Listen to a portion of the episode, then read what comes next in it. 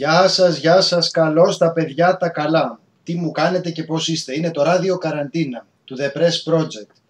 Είναι η γνωστή παρέα που συναντιέται κάθε μεσημέρι από απόσταση και τα λέει εδώ πέρα.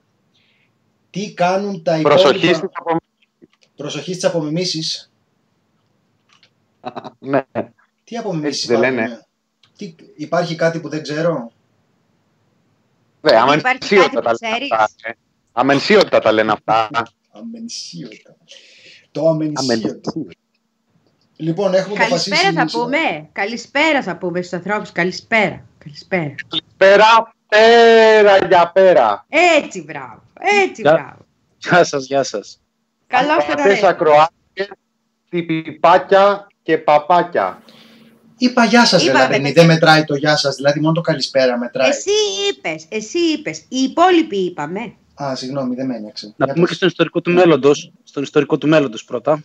Έλα, Ναι, έλα, ορίστε. Καλά, ο ιστορικός μέλλοντος σε αυτή τη φάση, νομι- δηλαδή όταν φτάσει το Μάρτιο-Απρίλιο του 2020, με το υλικό που θα υπάρχει online, νομίζω ότι θα βουτήξει από κάποια ταράτσα. Ναι, Μμμ. Ξέρω εγώ. έλα μωρέ. Δεν το λες Εγώ και νομίζω, λίγο. Νομίζω ότι ο ιστορικός του μέλλοντος θα είναι πολύ ευτυχής με αυτή την περίοδο. Γιατί ρε παιδιά; Γιατί έχει πάρα πολύ ενδιαφέρον. Και αυτό που θα βγει μετά από αυτή την περίοδο επίσης θα έχει πάρα πολύ ενδιαφέρον. Παγκόσμια. Ναι, Ποιος είναι ο κόσμος που θα βγει μετά από αυτή την περίοδο; ναι. Λίγο χειρότερο φαντάζομαι. Χειρότερο ή καλύτερος δεν ξέρω. Εγώ έχω ελπίδες πάντα, με ξέρετε, αλλά ε, σίγουρα θα είναι διαφορετικό σε πολλά. Ε, ένα από Ναι. τα πράγματα που διάβασα χθε και μου έκανε εντύπωση ήταν η εξής φράση: Ότι ως τώρα λέγαμε, λέει πάντα, λαός ενωμένος ποτέ νικημένος. Και τώρα λέμε λαός χωρισμένος ποτέ νικημένος. Γιατί, τι Μπορεί σημαίνει να αυτό; ακούγεται. Πρέπει να είμαστε ο καθένας μόνος του για να νικήσουμε αυτή την αρρώστια. Α, Πρέπει να είμαστε απομονωμένοι και όχι ενωμένοι. Αυτό και μόνο του είναι άλλη μενταλιτέ. Δηλαδή, δεν ξέρω πώς θα μας επηρεάσει μακροπρόθεσμα. Και θα είναι μακροπρόθεσμα, γιατί θα κλείσουμε σίγουρα δύο μήνες και δεν ξέρουμε πόσο ακόμα. Οι Άγγλοι έξι μήνες. Ναι. Ωραία, ξεκινήσαμε αισιόδοξα πάλι και πάλι. Αισιόδοξο είναι, θα έρθει η επανάσταση, σου λέω. Όχι, όχι, εντάξει, έτσι κι αλλιώς νομίζω ότι έχει καταλάβει Α. ο κόσμος ότι ηρωνευόμαστε όταν λέμε αυτά για την αισιοδοξία. Γιάννης Κάπα, η μόνη σταθερά σε αυτόν τον αβέβαιο κόσμο. Καλησπέρα και καλή διασκέδαση. Άλλος από εκεί που ηρωνεύεται. Καταλαβαίνεις τώρα. Καλησπέρα από Νέα Ζηλανδία. Νέα Ζηλανδία.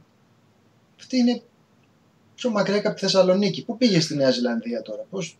Και επίσης είναι τρομερά επιτυχημένη στην αντιμετώπιση του κορονοϊού, να ξέρεις. Εσύ ή η Νέα Ζηλανδία; Είπες είμαι ή Η Νέα Ζηλανδία. Α, α, είναι, είναι. άκουσα. Η Νέα Ζηλανδία έχει σκίσει. Έχει σκίσει η Νέα Ζηλανδία. Α, Έχει βάλει γυαλιά. Γιατί λαμπρινή; Γιατί πήραν τα μέτρα γέρος και γιατί ακούνε τι τους λένε και γιατί είναι από τις λίγες χώρες που εμπιστεύονται την κυβέρνησή τους. Δηλαδή εκείνη και η Ισλανδία. Τα άκρα, τα πολύ άκρα του κόσμου εμπιστεύονται τις κυβερνήσεις τους και τις ακούνε. Και δεν μου λες, έχουμε τρόπο να ξέρουμε αν αυτό είναι καλύτερα αποτελέσματα ή αν βρίσκονται σε διαφορετική φάση της νόσου; Πώς μπορούμε να το ξέρουμε αυτό; Γνωρίζουμε, Κοίταξε. γιατί παρακολουθούμε την πορεία της ανάπτυξης, της, την πορεία της εξάπλωσης; Για πες. Κοίταξε, υπάρχουν κάποια στοιχεία όπως αυτά που λέγαμε για τα αεροπλάνα. Για το... Δηλαδή στη Νέα Ζηλανδία οι πτήσεις είναι ελάχιστες έτσι, σε σχέση με ξέρω εγώ, την Κίνα ή τη Γαλλία ή την Ιταλία κτλ. Έχεις ένα στοιχείο είναι αυτό, ότι έχεις πολύ λιγότερο εισερχόμενο κόσμο. Και άρα πολύ λιγότερο εισερχόμενο κορονοϊό. Λογικό είναι αυτό, είναι αναλογικά τα πράγματα. Και το δεύτερο είναι ότι η κυβέρνηση πήρε πολύ γρήγορα μέτρα, συνολικά, συζήτησε με τον κόσμο ε, σε ποιο επίπεδο να φέρει την καραντίνα. Δηλαδή ξεκίνησαν με κάποια μέτρα και μετά συζήτησαν με τους πολίτες και με τα άλλα κόμματα κτλ. Και αποφάσισαν όλοι μαζί να ανέβουν ακόμα παραπέρα. Δηλαδή δεν βγήκε κάποιος να τους πει τι να κάνουν. Είναι πολύ ιδιαίτερη περίπτωση νομίζω η Νέα Ζηλανδία. Στο πώς λειτουργεί. Λειτουργήσε πολύ δημοκρατικά. Μάλιστα. Λαμπρινή, λείπεις κάποια στιγμή και συζητάμε και σε σχολιάζουμε πίσω από την πλάτη σου. Όπως κάνει κατά παράδοση ο λαός μας. Οπότε καταλαβαίνεις ότι με το που λείπεις εσύ, αρχίζω εγώ χαχαχά, χουχού, επανάσταση και τέτοια, χαχά, αυτά τα λέει λαμπρινή και καγχάζω την ώρα που τα λέω και έρχεται το άλλο το ρουφιανάκι, ο άλλος ο Κωνσταντίνος Μπογδάνος του τσάτ και λέει «Λαμπρινή, ο πουλής ούτε πενιντάρικο δεν ποντάρει στην Επανάσταση». Το οποίο το λέει για να δείξει ότι υποτιμώ την Επανάσταση, αλλά ο Μάνος από κάτω του λέει «Ξέρεις τι είναι ένα πενιντάρικο της σήμερα ημέρα» που είναι πιο... Σωστό κι αυτό. Πιο σωστός. Λοιπόν, ε, θα έχουμε σε αυτή Τι είπατε την, για ε, μένα χτες; Αυτά λέγαμε. Πρέπει να λέγαμε για ακούσω την Επανάσταση. εκπομπή, ε. Μπράβο, πρέπει να ακούσω την εκπομπή να ξέρω. Ναι, ναι, ναι, ναι. Αύριο δεν σε βλέπω καλά πουλί. Ρε, δεν φοβάμαι τίποτα. Νομίζεις. Νομίζεις Έτσι και δεν το έχεις δει ακόμα. Έτσι νομίζω, ναι. Η αλήθεια είναι ότι έτσι νομίζω. λοιπόν, ε, έχουμε για σήμερα, θα μιλήσουμε για λεφτά και για παπάδες. Οπότε νομίζω ότι θα πιάσουμε μια πολύ μεγάλη γάμα ενδιαφερόντων του κοινού μας. Υπάρχει κάτι που τα συνδυάζει και τα δύο. Ναι, ναι. Το εδώ παπάς, εκεί παπάς, που είναι ο παπάς. Ναι, και το βατοπέδι. Υπάρχουν αρκετά που τα συνδυάζουν και τα, και τα δύο λαμπρινοί. Λοιπόν, ε, τι θα λέγατε, να ξεκινήσουμε με τις ε, ειδήσεις που αφορούν την αγαπητή μας εκκλησία και μάλιστα την ε, ιερά μας, ε, την ιερά της ε, σύνοδο. Δεν ξέρω κιόλας πώς νιώθετε, πόσο κοντά στην εκκλησία νιώθετε. Υπήρξε μια αναστάτωση στην, ε, στο ελληνικό Twitter που είναι το βαρόμετρο της ε, κοινωνίας. Δεν είναι βαρόμετρο, ένας μικρό κόσμος είναι εδώ που τα λέμε. Αλλά η, η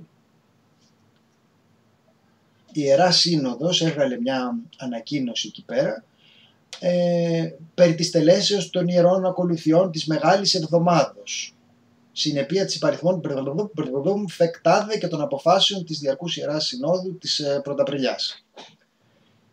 Και λέει «Σεβασμιότατε εν, Χριστέ, αδελ, εν Χριστώ αδελφέ, μπυριμπύρι μπυριμπύρι».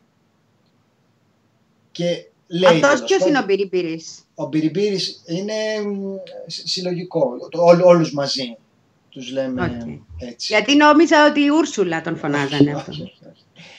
Όχι, όχι, όχι. Λοιπόν, α, η περιφορά του επιταφίου κατά την Μεγάλη Παρασκευή ε, ε, επιβάλλεται η περιφορά του επιταφίου κατά την Μεγάλη Παρασκευή όπως περιοριστεί αποκλειστικός εντός του Ιερού Ναού, μέσα ο επιτάφιος, ένα το κρατούμενο. Η τελετή της Αναστάσεως γέννηται εντός του Ιερού Ναού. Δεν έχει αυτά τα έξω αυλές και τέτοια υπαίθρια πάρτι, κυλαϊδόνες και τέτοια. Την συνήθεια ώραν ή τη την Μένουν στο δωδεκάτη του Μεσονικτίου του Μεγάλου Σαββάτου. Η χρήση των κοδώνων, τις καμπάνες πρέπει να εννοεί, των ιερών ναών δεν είναι απαραίτητος κατά την έναρξη των ιερών ακολουθιών. Μάλιστα. Δίναστε όμως να κάμνετε χρήση αυτών κατά την ημέρα της Μεγάλης Παρασκευής, ότε θα σημάνουν πενθύμος ως ήθιστε, και κατά την τελετή της Αναστάσεως, ψαλωμένου του Χριστός Ανέστη, χαρμοσύνος και πανηγυρικός. Μην πάτε και το ψάλετε λάθος δηλαδή τώρα. Χαρμοσύνος και πανηγυρικός του ψάλετε αυτό. Λοιπόν, το ωράριο ε, παραμένει κατά το σύνηθες. Και μετά λέει το εξής παιδιά, λέει «Εφήρε των ιερών ναών θα παραμένουν και κλεισμένε κατά την διάρκεια απασών των ιερών ακολουθιών. Κλειστές πόρτες την ώρα της ιεράς ακολουθίας. Αυτό λέει. Εφήρε θα ανοίγονται τουλάχιστον δύο ώρες μετά το πέρας των κατά την πρωία εκάστης ημέρας της Μεγάλης Εβδομάδος ιερών ακολουθιών ή την μπλα μπλα μπλα μπλα. Εδώ έχει γίνει ένα τουρλουμπούκι και νομίζω ότι οφείλεται από τη μία μεριά στην ε, υποκρισία της Εκκλησίας σε σχέση με το τι πάει να κάνει στην ε, συζήτησή της με την, ε, και στην διελκυστίνδα που έχει αναπτυχθεί απέναντι στην κυβέρνηση και αφορά το κομμάτι της ατομικής λατρείας. Και ένα κομμάτι από αυτό το μπάχαλο σχετίζεται και με τα αντανακλα... αντανακλαστικά της, του, ενός προοδευτικού κομματιού της κοινωνίας το οποίο έχει στην μπούκα της εκκλη- την ε, εκκλησία όχι άδικα σε σχέση με το συγκεκριμένο διότι ε, όχι άδικα, τώρα εντάξει, ας το συζητήσουμε, αλλά τέλος πάντων την έχεις στην μπούκα, διότι την ώρα που είχαν επιβληθεί οι περιορισμοί για τους ε, πάντες, η Εκκλησία ε, χρειάστηκε πάρα πάρα πολύ ειδική και λεπτή μεταχείριση και εξακολουθεί να χρειάζεται ειδική και λεπτή μεταχείριση. Και το εξακολουθούν να το λένε ότι όπως πάμε στο σούπερ μάρκετ γιατί να μην πάμε και στην εκκλησία τηρώντας αποστάσεις, αλλά εντάξει το που τα λέμε το σούπερ μάρκετ δεν είναι επίσκεψη, είναι ότι κάτι πρέπει να τρώμε. Πρέπει να αγοράζουμε, ξέρω εγώ, ένα σαπούνι να πλένουμε τα χέρια μας. Κάπως δεν γίνεται χωρίς, χωρίς να ψωνίζουμε σε αυτή τη ζωή. Λοιπόν, ε, αυτό που Να πω συνέβη... κάτι; Έλα, Λαμπρινή, ναι, θα το συζητήσουμε Υπάρχει κάτι αναλυτικά. στο οποίο θα διαφωνήσω σύντομα τώρα. Πω. Είναι όντως χαρμόσυνο. Θέλω να πω ότι είναι η πιο χαρμόσυνη λειτουργία όλης της χρονιάς. Είναι μια πολύ ιδιαίτερη λειτουργία, η λειτουργία της Ανάστασης και σε αυτό έχουν δίκιο. Να τους το δώσουμε. Τώρα συνεχίζεις. ναι, ευχαριστώ. Λοιπόν, αυτό που συνέβη είναι ότι υπήρξε μια δήλωση του κυρίου Πέτσα που είπε εντάξει τώρα άμα είναι δηλώστε ότι πάτε για ατομική, ε, ε, πηγαίνετε για ατομική προσευχή δηλώνοντας κάποιον από τους άλλους κωδικούς. Δεν θα σου πούμε και τίποτα να πας να ανάψει ένα κερί, το οποίο είναι εξωφρενικό. Η αλήθεια είναι ότι η Εκκλησία πίεζε και δεν της δόθηκε το να είναι ανάμεσα στους ε, κωδικούς που μπορούμε να γράψουμε η ατομική προσευχή. Οπότε δεν προβλέπεται με κάποιο νόμιμο τρόπο το να μεταβεί κανείς στην εκκλησία για να ανάψει ένα κερί, όπως είχε πει ο Κυριάκος Μητσοτάκης. Αυτό που έκανε ο Κυριάκος Μητσοτάκης ήταν μια επαναστατική πράξη. Δεν υπάρχει τρόπος να το κάνεις ακολουθώντας ε, τυπικά τις ε, οδηγίες του Υπουργείου αυτή τη στιγμή. Εκτός αν κάνεις τζόκινγκ εκείνη την ώρα. Ναι, αυτό είπε και ο Πέτσας. Αλλά αυτό όπως καταλαβαίνουμε τώρα είναι μια Ναι. εντελώς υποκριτική και ε, προκλητική λύση. Εντάξει, γιατί καταλαβαίνουμε ότι Ε, αν, αν Κωνσταντίνε, να πιστεύουμε διαβάσω- ως κοινωνία ότι αυτό πρέπει να... Έλα, ρε, ναι. Να διαβάσουμε ακριβώς τι είπε ο Πέτσας και να το συνεχίσουμε. Είπε ο κυβερνητικός εκπρόσωπος. Μπορεί κάποιος, όταν κάνει κάποια άλλη έξοδο έξω από το σπίτι του για άλλους λόγους, να μπορέσει να εφαρμόσει αυτό που λέμε ατομική λατρεία περνώντας από την εκκλησία της ενορία. ναι. Αυτό. Ναι, προφανώς αν εγώ έχω στείλει έναν κωδικό που λέει ότι μ, παρέχω βοήθεια σε τρίτους ε, ή μ, ε, πηγαίνω στον ε, γιατρό ή πηγαίνω για ψώνια και πεταχτώ και στην ε, εκκλησία, ε, δεν, δεν μπορώ να σκεφτώ κάποιον τρόπο που να, απο, που να είναι αποδεκτό το να γράφουμε άλλα και να κάνουμε άλλα. Διότι αυτό αν ισχύει για το συγκεκριμένο θα πρέπει να ισχύει γενικώς. Αν η εκκλησία είναι μια εξαίρεση, που είναι μια συζήτηση που εγώ την κάνω με σεβασμό, εντάξει, δεν το λέω ηρωνικά αυτό, αλλά αν σκοπεύουμε να εξαιρέσουμε την Εκκλησία, πραγματικά ας προβλεφθεί ένας ε, κωδικός. Δηλαδή εδώ έχουμε δει ε, αστυνομικούς οι οποίοι πάνε και μπου- μπουζουριάζουν και βάζουν πρόστιμα σε άστεγους, σε πρόσφυγες και αν ξαφνικά σε ανθρώπους που έχουν καθίσει στο παγκάκι να ξεκουραστούν, βγήκαν έξω και μετά τους βρήκαν στο παγκάκι και λέει τι θες εσύ στο παγκάκι, κάτσε σπίτι σου. Και ε, αν είναι να γίνει μια εξαίρεση εδώ πέρα, θα ήταν προτιμότερο να μην γίνει με αυτόν τον ε, υποκριτικό τρόπο. Δεν βαριέσαι, ανοχή ειδικά για το ζήτημα της Εκκλησίας. Δηλαδή, αν, αν με βρεις εμένα τώρα ε, έξω, σε, ξέρω εγώ, χωρίς να δικαιολογείται από τον ε, κωδικό και την ε, διεύθυνση του σπιτιού μου, μπορώ να πω ότι πήγαινα να ανάψω ένα κεράκι. Ε, Είναι η πνευματική ενίσχυση είδος πρώτης ανάγκης. Κοίταξε, εγώ το σέβομαι αυτό, Λαμπρινή. Αυτό. Το σέβομαι, το Θέλω σέβομαι. να πω ότι είναι ένα Κοίταξε. σωρό πράγματα που Ναι, δεν ναι, ναι, το- εμπίπτουν το σε σέβομαι. κανένα κωδικό και είναι αναγκαία. Και για κάποιο κόσμο μπορεί να είναι και αυτό Πώς θα τα αναγκαίο. κάνουμε Όπως όμως και το αυτά; να πάει στο τζαμί του και να διαβάσει το Κοράνι Ναι. του, για να μας ακούσει και ο Μπογδάνος το λέω αυτό. Ναι, ε, απλώς κάπως πρέπει να τα κάνουμε αυτά, κατάλαβες. Δηλαδή, ε, αν, αν το βλέπουμε έτσι ως κοινωνία, αν, είναι, αν υπάρχει αυτό το κομμάτι της κοινωνίας που λέει αυτό που λες, το συζητάμε. Εγώ να πω την αλήθεια, ε, παρακολουθώ την ε, συζήτηση αυτή και μου φάνηκε, τι να σου πω τώρα, όπως λέει ένας φίλος ο οποίος ετοιμάζει ένα εκτενές κείμενο γι' αυτό, που είναι πιστός και καθηγητής φιλοσοφίας και μου λέει μα το φοβερό είναι ότι εδώ πέρα ε, τις πιο συντηρητικές ε, θέσεις, τις πιο αντιεπιστημονικές ε, θέσεις τις είχε η διανόηση της Εκκλησίας. Δηλαδή όταν γράφουν τώρα, έγραψε ο, ο Λουδοβίκος, ο Ζιζιούλας και γράφαν ότι εντάξει τώρα σας συγχωρούμε που είστε ολιγόπιστοι αλλά βασικά δεν έχετε διαβάσει Καβάσιλα όπου έλεγε ο φίλος μου είναι το αντίστοιχο του δεν έχετε περάσει διαφωτισμό. Ε, δηλαδή παιδιά, λίγο να εξηγήσουμε ποιοι είναι αυτοί οι άνθρωποι που αναφέρουμε. Έλα, ναι. Λοιπόν, ε, οι άνθρωποι που ανέφερες, δηλαδή υπάρχει στην Εκκλησία, στο πούμε, μία ελίτ πνευματική, άνθρωποι οι οποίοι έχουν μελετήσει, υποτίθεται τους πατέρες σε απίστευτο βάθος και οι οποίοι επίσης δέχονται σε μεγάλο βαθμό το κατοικονομία. Δηλαδή, όπως οι άνθρωποι που ανέφερες, άνθρωποι που καταλαβαίνουν το ότι είμαστε αμαρτωλοί, να το πω έτσι, και δεν στραβώνουν τα μούτρα σε αυτό. Έτσι, δηλαδή, είναι, πώς να το πω, είναι το προοδευτικό κομμάτι της εκκλησιας Ναι. Κοίτα, ε, να πούμε τώρα ότι εγώ πραγματικά και γι' αυτό και στο Ζήν βάλαμε και ε, ζήτησα και έγραψαν για το θέμα αυτό και ο Σκλήρης και ο Μητραλέξης, οι οποίοι είναι καλλιεργημένοι ναι. άνθρωποι που τους ε, ξέρεις και εσύ. Μαξιμολόγοι, μαξιμολόγοι. Ναι, ναι. Είναι το, το team των ε, μαξιμολόγων συνεργατών του The Press Project. Λοιπόν, προκειμένου να την κάνουμε αυτή την κουβέντα, σεβόμενοι ότι ο άνθρωπος δεν είναι μόνο η επιβίωσή του και ότι για κάποιους η εκκλησία σημαίνει τη συνάθρηση. Οπότε κάπως πρέπει να συμβιβαστεί αυτό με αυτό που καταλαβαίνουν εκείνοι. Σου λέει δεν είμαστε προτεστάντες, για μένα το να προσευχηθώ στο σπίτι μου, αν ήταν θεολογικά ε, θεμητό, θα το κάναμε και τον άλλο καιρό.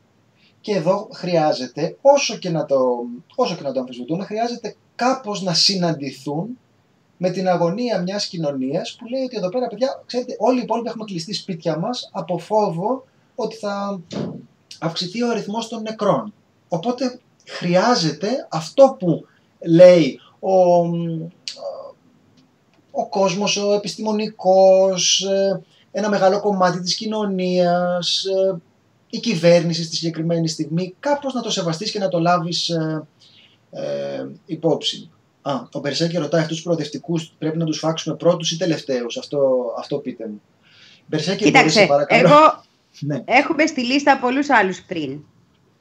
Σωστό. Άσε που ο Μπερσέκερ είναι από τους τύπους που δεν αντέχουν να δουν αίμα, είμαι σίγουρη. Ε, σαν και εμάς που τα έχουμε φάει με το κουτάλι αυτά. Έχουμε, κυκλοφορούμε με το κονσερβοκούτι. Λοιπόν, ε, προέκυψε αυτό το, αυτό το ζήτημα. Έκανε η, η Ιερά Σύνοδος μια διευκρινιστική δήλωση, στην οποία διευκρινιστική δήλωση υπάρχει κάτι που αφορά την ίδια τη λατρεία και το οποίο λέμε ότι να είμαστε δίκαιοι μαζί τους και να μην πέσουμε να τους φάμε για κάτι που δεν είπαν, οι εκκλησίες θα είναι κλειστές όσο διαρκεί η Ιερά Ακολουθία. Οπότε δεν είναι ότι είπαν ελάτε κόσμε, ελάτε να κάνουμε σαν να μην τρέχει τίποτε. Δεν το είπαν αυτό. Και καλό είναι να είμαστε σαφείς ως προς το τι είπαν. Ω προς το άλλο κομμάτι της ατομικής λατρείας, νομίζω ότι αυτό που κάνει η Εκκλησία είναι υποκριτικό επίσης. Γιατί λέει, Όχι, εμείς είπαμε ε, να είναι ανοιχτή η Εκκλησία για το διοικητικό προσωπικό, για τις εργασίες αυτές και τους ιερείς. Συγγνώμη ρε παιδιά, και χρειαζόταν να το ανακοινώσετε προς τα έξω, δηλαδή ότι θα είναι ανοιχτές. Δηλαδή, τις υπόλοιπες ώρες που, που έχετε ιερά ακολουθία δεν μπορεί να μπει το διοικητικό προσωπικό. Μπορεί μόνο αυτές. Και ο παπάς δηλαδή δεν μπορεί να μπει τις άλλες ώρες. Νομίζω ότι εδώ πέρα παίζουμε την κολοκυθιά. Κρυβόμαστε πίσω από το δάχτυλό μας. Ε, και Κωνσταντίν, επειδή πριν το διάβασα, διαβάσαμε τα πέντε σημεία. Στο τέταρτο σημείο που αναφέρεται, θύρε των ιερών αν θα παραμένουν και κλεισμένε κατά τη διάρκεια πασών των ιερών ακολουθιών, δεν λέει για τους ε, ιερείς και το προσωπικό μόνο. Λέει ότι οι εθήρε θα παραμένουν και κλεισμένοι κατά τη διάρκεια άπασων των ιερών ακολουθιών και από τη Μεγάλη Δευτέρα ως τη Μεγάλη Πέμπτη θα είναι ανοιχτές οι εκκλησίες από τις 11 το πρωί μέχρι τη 1 το μεσημέρι και τη Μεγάλη Παρασκευή θα είναι ανοιχτές από τη 1 το μεσημέρι μέχρι τις 5 το απόγευμα. Όταν ξέσπασε η αντίδραση, λοιπόν, τότε βγήκε ο εκπρόσωπος τύπου της Εκκλησίας και είπε ότι το λέμε όμως μόνο για τους δικούς μας. Και αναρωτιέται κανείς, ε, χρειάζεται ο παπάς να μάθει ότι συγκεκριμένα για τη μεγάλη εβδομάδα θα πηγαίνει μία με τρεις και μία με πέντε; Ε, οι εκκλησίες δεν έχουν σφραγιστεί ενώ. Αυτοί έχουν πρόσβαση οι άνθρωποι έτσι κι αλλιώς. Γιατί αν δεν έχουν πρόσβαση, αυτοί ποιος έχει; Νομίζω, αυτοί εργάζονται και αυτοί μένουν. Νομίζω ότι είναι υποκριτικό αυτό που λέει η Εκκλησία. Άλλα Καστρέλα, να ποιος πήρε τα 11. Ναι. Μπερσέκερ, ποιον κωδικό βάζω αν θέλω να βγω έξω να κυνηγάω παπάδες; Ε, ε, δεν, δεν το ξέρω αυτό, δεν το θυμάμαι. Αφήστε με να το, να το ελέγξω και να επιστρέψω.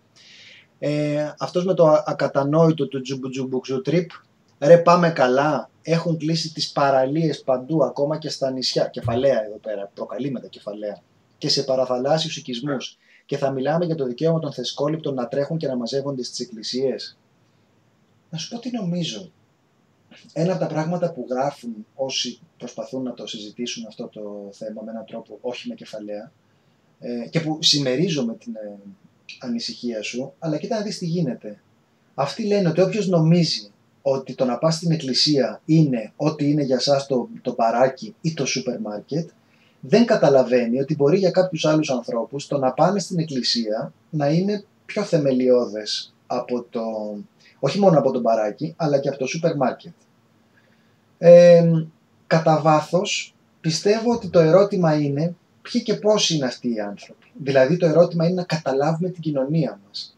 Μιλάμε τώρα για 500 ε, θρησκόληπτους, μιλάμε για το κοινό των ημίτρελων παλαιοημερολογητών που μαζευόταν έξω από το, ε, από το χιτήριο για να φωνάζει για, το, για την παράσταση, για το Corpus Christi ή μιλάμε για ένα κομμάτι της κοινωνίας το οποίο όντως αντιλαμβάνεται έτσι τις ε, θρησκευτικές του αξίες. Ε, και να πω τώρα. κάτι. Έλα, Λαμπρίνη, ναι. Υπάρχει και κάτι άλλο, το οποίο είναι το καλλιτεχνικό μέρος και συγγνώμη που θα το πω δηλαδή. Εγώ δεν πολύ πάω στην εκκλησία, αλλά την Ανάσταση την αγαπάω πάρα πολύ σαν λειτουργία, γι' αυτό το είπα και πριν.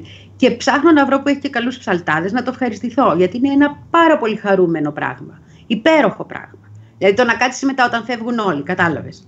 Λοιπόν, είναι η μόνη λειτουργία του χρόνου που πάω και την παρακολουθώ ολόκληρη. Γιατί μου αρέσει, τη θεωρώ καλλιτεχνικό γεγονός πέρα από όλα από τα άλλα. Θα αντέξω να τη δώσω στην τηλεόραση με καλούς ψαλτάδες. Δεν έχω κανένα πρόβλημα. Και είναι κάτι που μπορεί να το κάνει όλος ο κόσμος. Υπάρχει ο κόσμο. Ο Τσιόδρας ως ψάλτης σου αρέσει; Αφήνουμε στην άκρη λίγο το επιστημονικό και να μιλήσουμε για τον άνθρωπο Τσιόδρα. Σου αρέσει ως ψάλτης ο Τσιόδρας; Δεν τον έχω ακούσει ακόμα να ψέλτει. Έλα, ρε λαμπρινή τώρα. Επίσης θέλω να σου πω ότι αγαπάω πάρα πολύ τη δική μου την ενορία που είναι στα Εξάρχεια, ο Άγιος Βασίλειος, ο Μέγας Βασίλειος, διότι είμαστε ε, Σύριοι, πρόσφυγες Ορθόδοξοι, Παλαιστίνοι Ορθόδοξοι, κάτι λίγοι Έλληνες για την εξάρχεια, όταν πάμε την Ανάσταση εννοώ, και είναι πάρα πολύ ωραία. Είναι η πιο multiculti ενορία που υπάρχει στον κόσμο. Μ' αρέσει πάρα πολύ. Λοιπόν, Cynical Beep. Για όλους είναι σημαντικά πολλά πράγματα τα οποία τα έχουν στερηθεί αυτές τις ε, μέρες. Λοιπόν, θέλω να πω το εξής. Εκτός από τους ανθρώπους που θέλουν να κοινωνήσουν εκείνη τη μέρα συγκεκριμένα, που υπάρχει ένα ζήτημα, έτσι, από εκεί και ύστερα δεν νομίζω ότι υπάρχει πρόβλημα στο να γίνονται λειτουργίες μέσω τηλεόρασης ή όπως είδα χτε στον Πειραιά και μου άρεσε, γιατί είχα πάει σε ένα γιατρό, το ότι υπήρχαν ε, ε μεγάφωνα και ακουγόταν απ' έξω. Ήταν κλειστή η εκκλησία. Αλλά μπορούσε να κάτσεις τα σκαλάκια να ακούσεις λίγο, βρε παιδί μου. Δηλαδή, ε, και ακόμη και για αυτούς. Το θέμα της θείας ευχαριστίας είναι το πρόβλημα για όσους ανθρώπους είναι άρρωστοι και είναι πιστοί και έχουν το δικαίωμα αυτό βεβαίως. Και για όσους ανθρώπους ετοιμάζονται 50 μέρες, πόσο είναι, 47 μέρες για να κοινωνήσουν. Εκεί υπάρχει ένα ζήτημα για αυτούς. Που είναι σαν να λες, ας πούμε, στον ε, μουσουλμάνο ότι πρέπει να σπάσει το, την νηστεία του ή το ραμαζάνι του ή κάποια άλλη ώρα. Δεν είναι έτσι. Δηλαδή, το σέβεσαι σε όλες τις πίστεις αυτό το πράγμα. Από εκεί και ύστερα η Εκκλησία οφείλει να βρει λύση μόνη της. Δεν αφορά το κράτος αυτό. Η Εκκλησία Επειδή πρέπει ακριβώς... να μόνη της. Για πες, ρε, Επειδή ακριβώς το λέει αυτό τώρα, ε, ο κύριος αυτός ο Ιερόθεος που είναι εκπρόσωπος τύπου, το δήλωσε το πρωί στο Μέγκα ότι η Εκκλησία επί της ουσίας δεν θα πάρει κάποιο μέτρο. Λέει ο κύριος αυτός ότι δεν θα υπάρξει συνοστισμό έξω από τις εκκλησίες, αλλά και αν γίνεται θα είμαστε υπεύθυνοι γι' αυτόν. Εάν φανεί ότι δημιουργείται πρόβλημα, είμαστε εδώ να πάρουμε τις ανάλογες αποφάσεις εκ νέου. Πρώτα βγάζει την ουρά της Εκκλησίας απ' έξω. Ένα, αυτό σημαντικό. Δεύτερον, τι μπορεί να εννοεί ότι αν δημιουργείται πρόβλημα θα πάρουμε τις ανάλογες αποφάσεις εκ νέου. Αν ξαφνικά δηλαδή τη Μεγάλη Δευτέρα στο 11 με 1 δούνε 3.000 κόσμο έξω από κάθε εκκλησία, τι μέτρα ακριβώς θα πάρουν. Θα τους διώξουν, θα πούν να τους φραγίσουν τις εκκλησίες, θα καλέσουν την αστυνομία; Ναι. ναι. Ναι, όχι υποκριτικό απλά, γιατί μιλάμε αυτό που ανέφερες και εσύ πριν, ότι κόβουν πρόστιμα σε ανθρώπους οι οποίοι είναι θεωρητικά πολύ ώρα έξω για περπάτημα. Έτσι, γιατί ο άλλος μπορεί να έχει πρόβλημα υγείας και να περπατήσει μια μισή ώρα. Γιατί του κάνει καλό στην καρδιά του, το έχει πει ο γιατρός. Σου λέει μια μισή ώρα έξω δεν γίνεται. Γιατί είσαι κίνδυνος για τη δημόσια υγεία. Δεν ξέρω κι εγώ τι. Αν βρεθούν 3.000 άνθρωποι απ' έξω, όπως ε, είχε γίνει και στην Πάτρα, αν δεν κάνω ε, λάθος συνάδεια, το έχει κοιτάξει αυτό το θέμα, στην Πάτρα πριν από μέρες που κόψαν ένα πρόστιμο εκεί τι γίνεται. Και κυρίως γιατί η Εκκλησία από τώρα φροντίζει να πει ότι εγώ δεν ευθύνομαι για ό,τι γίνει τη Μεγάλη Εβδομάδα. Θέλω να πω ότι προφανώς και είναι υποκριτικό και σίγουρα δεν είναι και πράξη ευθύνης αυτό για το ότι θα φροντίσουν. Κοίταξε, ε, εγώ αυτό το να το λύσει η Εκκλησία, δεν ξέρω, ε, εγώ έχω επιφυλάξεις απέναντι σε αυτό. Δεν νομίζω ότι είναι ζήτημα της Εκκλησίας. Παρεμπιπτόντως, αυτό μας έγραφε και ο Μητραλέξης, που έλεγε ότι με συγχωρείτε παιδιά, αλλά εδώ που τα λέμε, η Εκκλησία δεν έχει καν τρόπο να το επιβάλλει αυτό. Αυτό είναι ένα ζήτημα στο οποίο από ατολμία, για λόγους πολιτικού κόστους, δεν θέλησε να το επιλύσει το κράτος. Πέταγε τον μπαλάκι στην εκκλησία. Εγώ το δέχομαι. Όχι απλώς το σέβομαι. Αυτό το επιχείρημα το δέχομαι. Πιστεύω ότι είναι αλήθεια αυτό. Πιστεύω ότι είναι αλήθεια. Αυτό που έχει συμβεί εδώ πέρα είναι ότι επειδή η κυβέρνηση δεν θέλει να εμφανιστεί προς τα έξω ότι συγκρούεται με την Εκκλησία, γι' αυτό το λόγο επιμένει να τους πετάει τον μπαλάκι, παριστάνοντας ότι εγώ δεν, ε, δεν ξέρω, εσείς, εσείς χωρίς την πραγματικότητα να είναι δικό του ζήτημα. Ζήτημα δημόσιας υγείας. Λύνεται με ρύθμιση από την πλευρά του κράτους και επιβάλλεται με τον ίδιο τρόπο που επιβάλλονται οι νόμοι. Έτσι γίνεται. Δεν είναι ζήτημα της, ε, της Εκκλησίας. Δεν, δεν είναι για να το αφήσει στην Εκκλησία. Στην Εκκλησία μπορούν να σκέφτονται ό,τι θέλουν. Ε, και εγώ νομίζω ότι. Συγγνώμη, ρέστε μόνο αυτό και, ε, και τελειώνω. Ναι, ναι. Λέω ότι το να λέμε ότι είναι ζήτημα της Εκκλησίας, νομίζω ότι βολεύει την κυβέρνηση. Αυτό που έχει κάνει η κυβέρνηση μέχρι τώρα είναι προκειμένου να μην δυσαρεστήσει το συντηρητικό κοινό της, να παριστάνει ότι εγώ δεν κάνω τίποτα να το λύσει η Εκκλησία. Και φτάσαμε να βρίζει όλος ο κόσμος στην Εκκλησία χιδέα μέχρι να πάρουν απόφαση ότι, ξέρετε παιδιά τώρα, δεν γίνεται να έχει μείνει το γαλατικό χωριό της ανυπακοής στους κανόνες για την ε, απόσταση. Έλα δέστε. Είναι, είναι σαν να λέμε τώρα, να το βάλω λίγο σαν παράδειγμα, επειδή απαγορεύονται συναθρήσεις ανά το 10 ατόμων, είναι σαν να γίνεται καταγγελία ότι εγώ στο σπίτι μου είμαστε 40 άτομα και παρτάρουμε, να έρχεται ο αστυνομικός και αντί για πρόστιμο, να πηγαίνει να μου κόψει πρόστιμο και να του λέω: Να σου πω κάτι, θα το κανονίσω εγώ. Άστο, δεν έχεις ευθύνη εσύ, μην ανησυχείς, θα το λύσω εγώ μόνος μου. Θέλω να πω ότι επειδή οι νόμοι θεωρητικά εφαρμόζονται, και μάλλον εφαρμόζονται στους, ε, ε, σε πολλούς πολίτες και εφαρμόζονται σε άστεγους, εφαρμόζονται σε πρόσφυγες και μετανάστες που τους παίρνουν από το μηνιάτικο επίδομα των 90 ευρώ, τα 150 ευρώ, αλλά αυτό είναι μεγάλο ζήτημα και δεν εφαρμόζονται στην Εκκλησία. Δεν μπορώ να καταλάβω. Όταν ο κυβερνητικός εκπρόσωπος λίγες μέρες πριν τη Μεγάλη Εβδομάδα, και αυτό έχει γίνει μια τέτοια ανακοίνωση, δεν βγαίνει να πει ότι πρέπει αυτό το πράγμα να σταματήσει, πρέπει να υπάρξουν συγκεκριμένα μέτρα. Πώς ακριβώς περιμένει να το λύσει κάποιος; Ο πιστός είναι πιστός. Ο πιστός θα πει ότι εγώ θα πάω. Δεν μου το απαγορεύεις, εκτός και αν το κλείσεις τελείως. Παιδιά, Συγγνώμη, ο πιστός θα πει δεν θα πάω εάν είναι για το καλό του αδερφού του. Με συγχωρείτε πάρα πολύ για να το δούμε λίγο και από τη δική τους άποψη και αν είναι λίγο σοβαρή. Έτσι. Δεν έχει διατυπωθεί ο πάντως. που σκέφτεται... Ο, έχεις, ο έχεις πιστός... δίκιο σε αυτό που λες. Απλώς, ο πιστός απλώς δεν έχει ακουστεί αυτό. Είναι πιστός.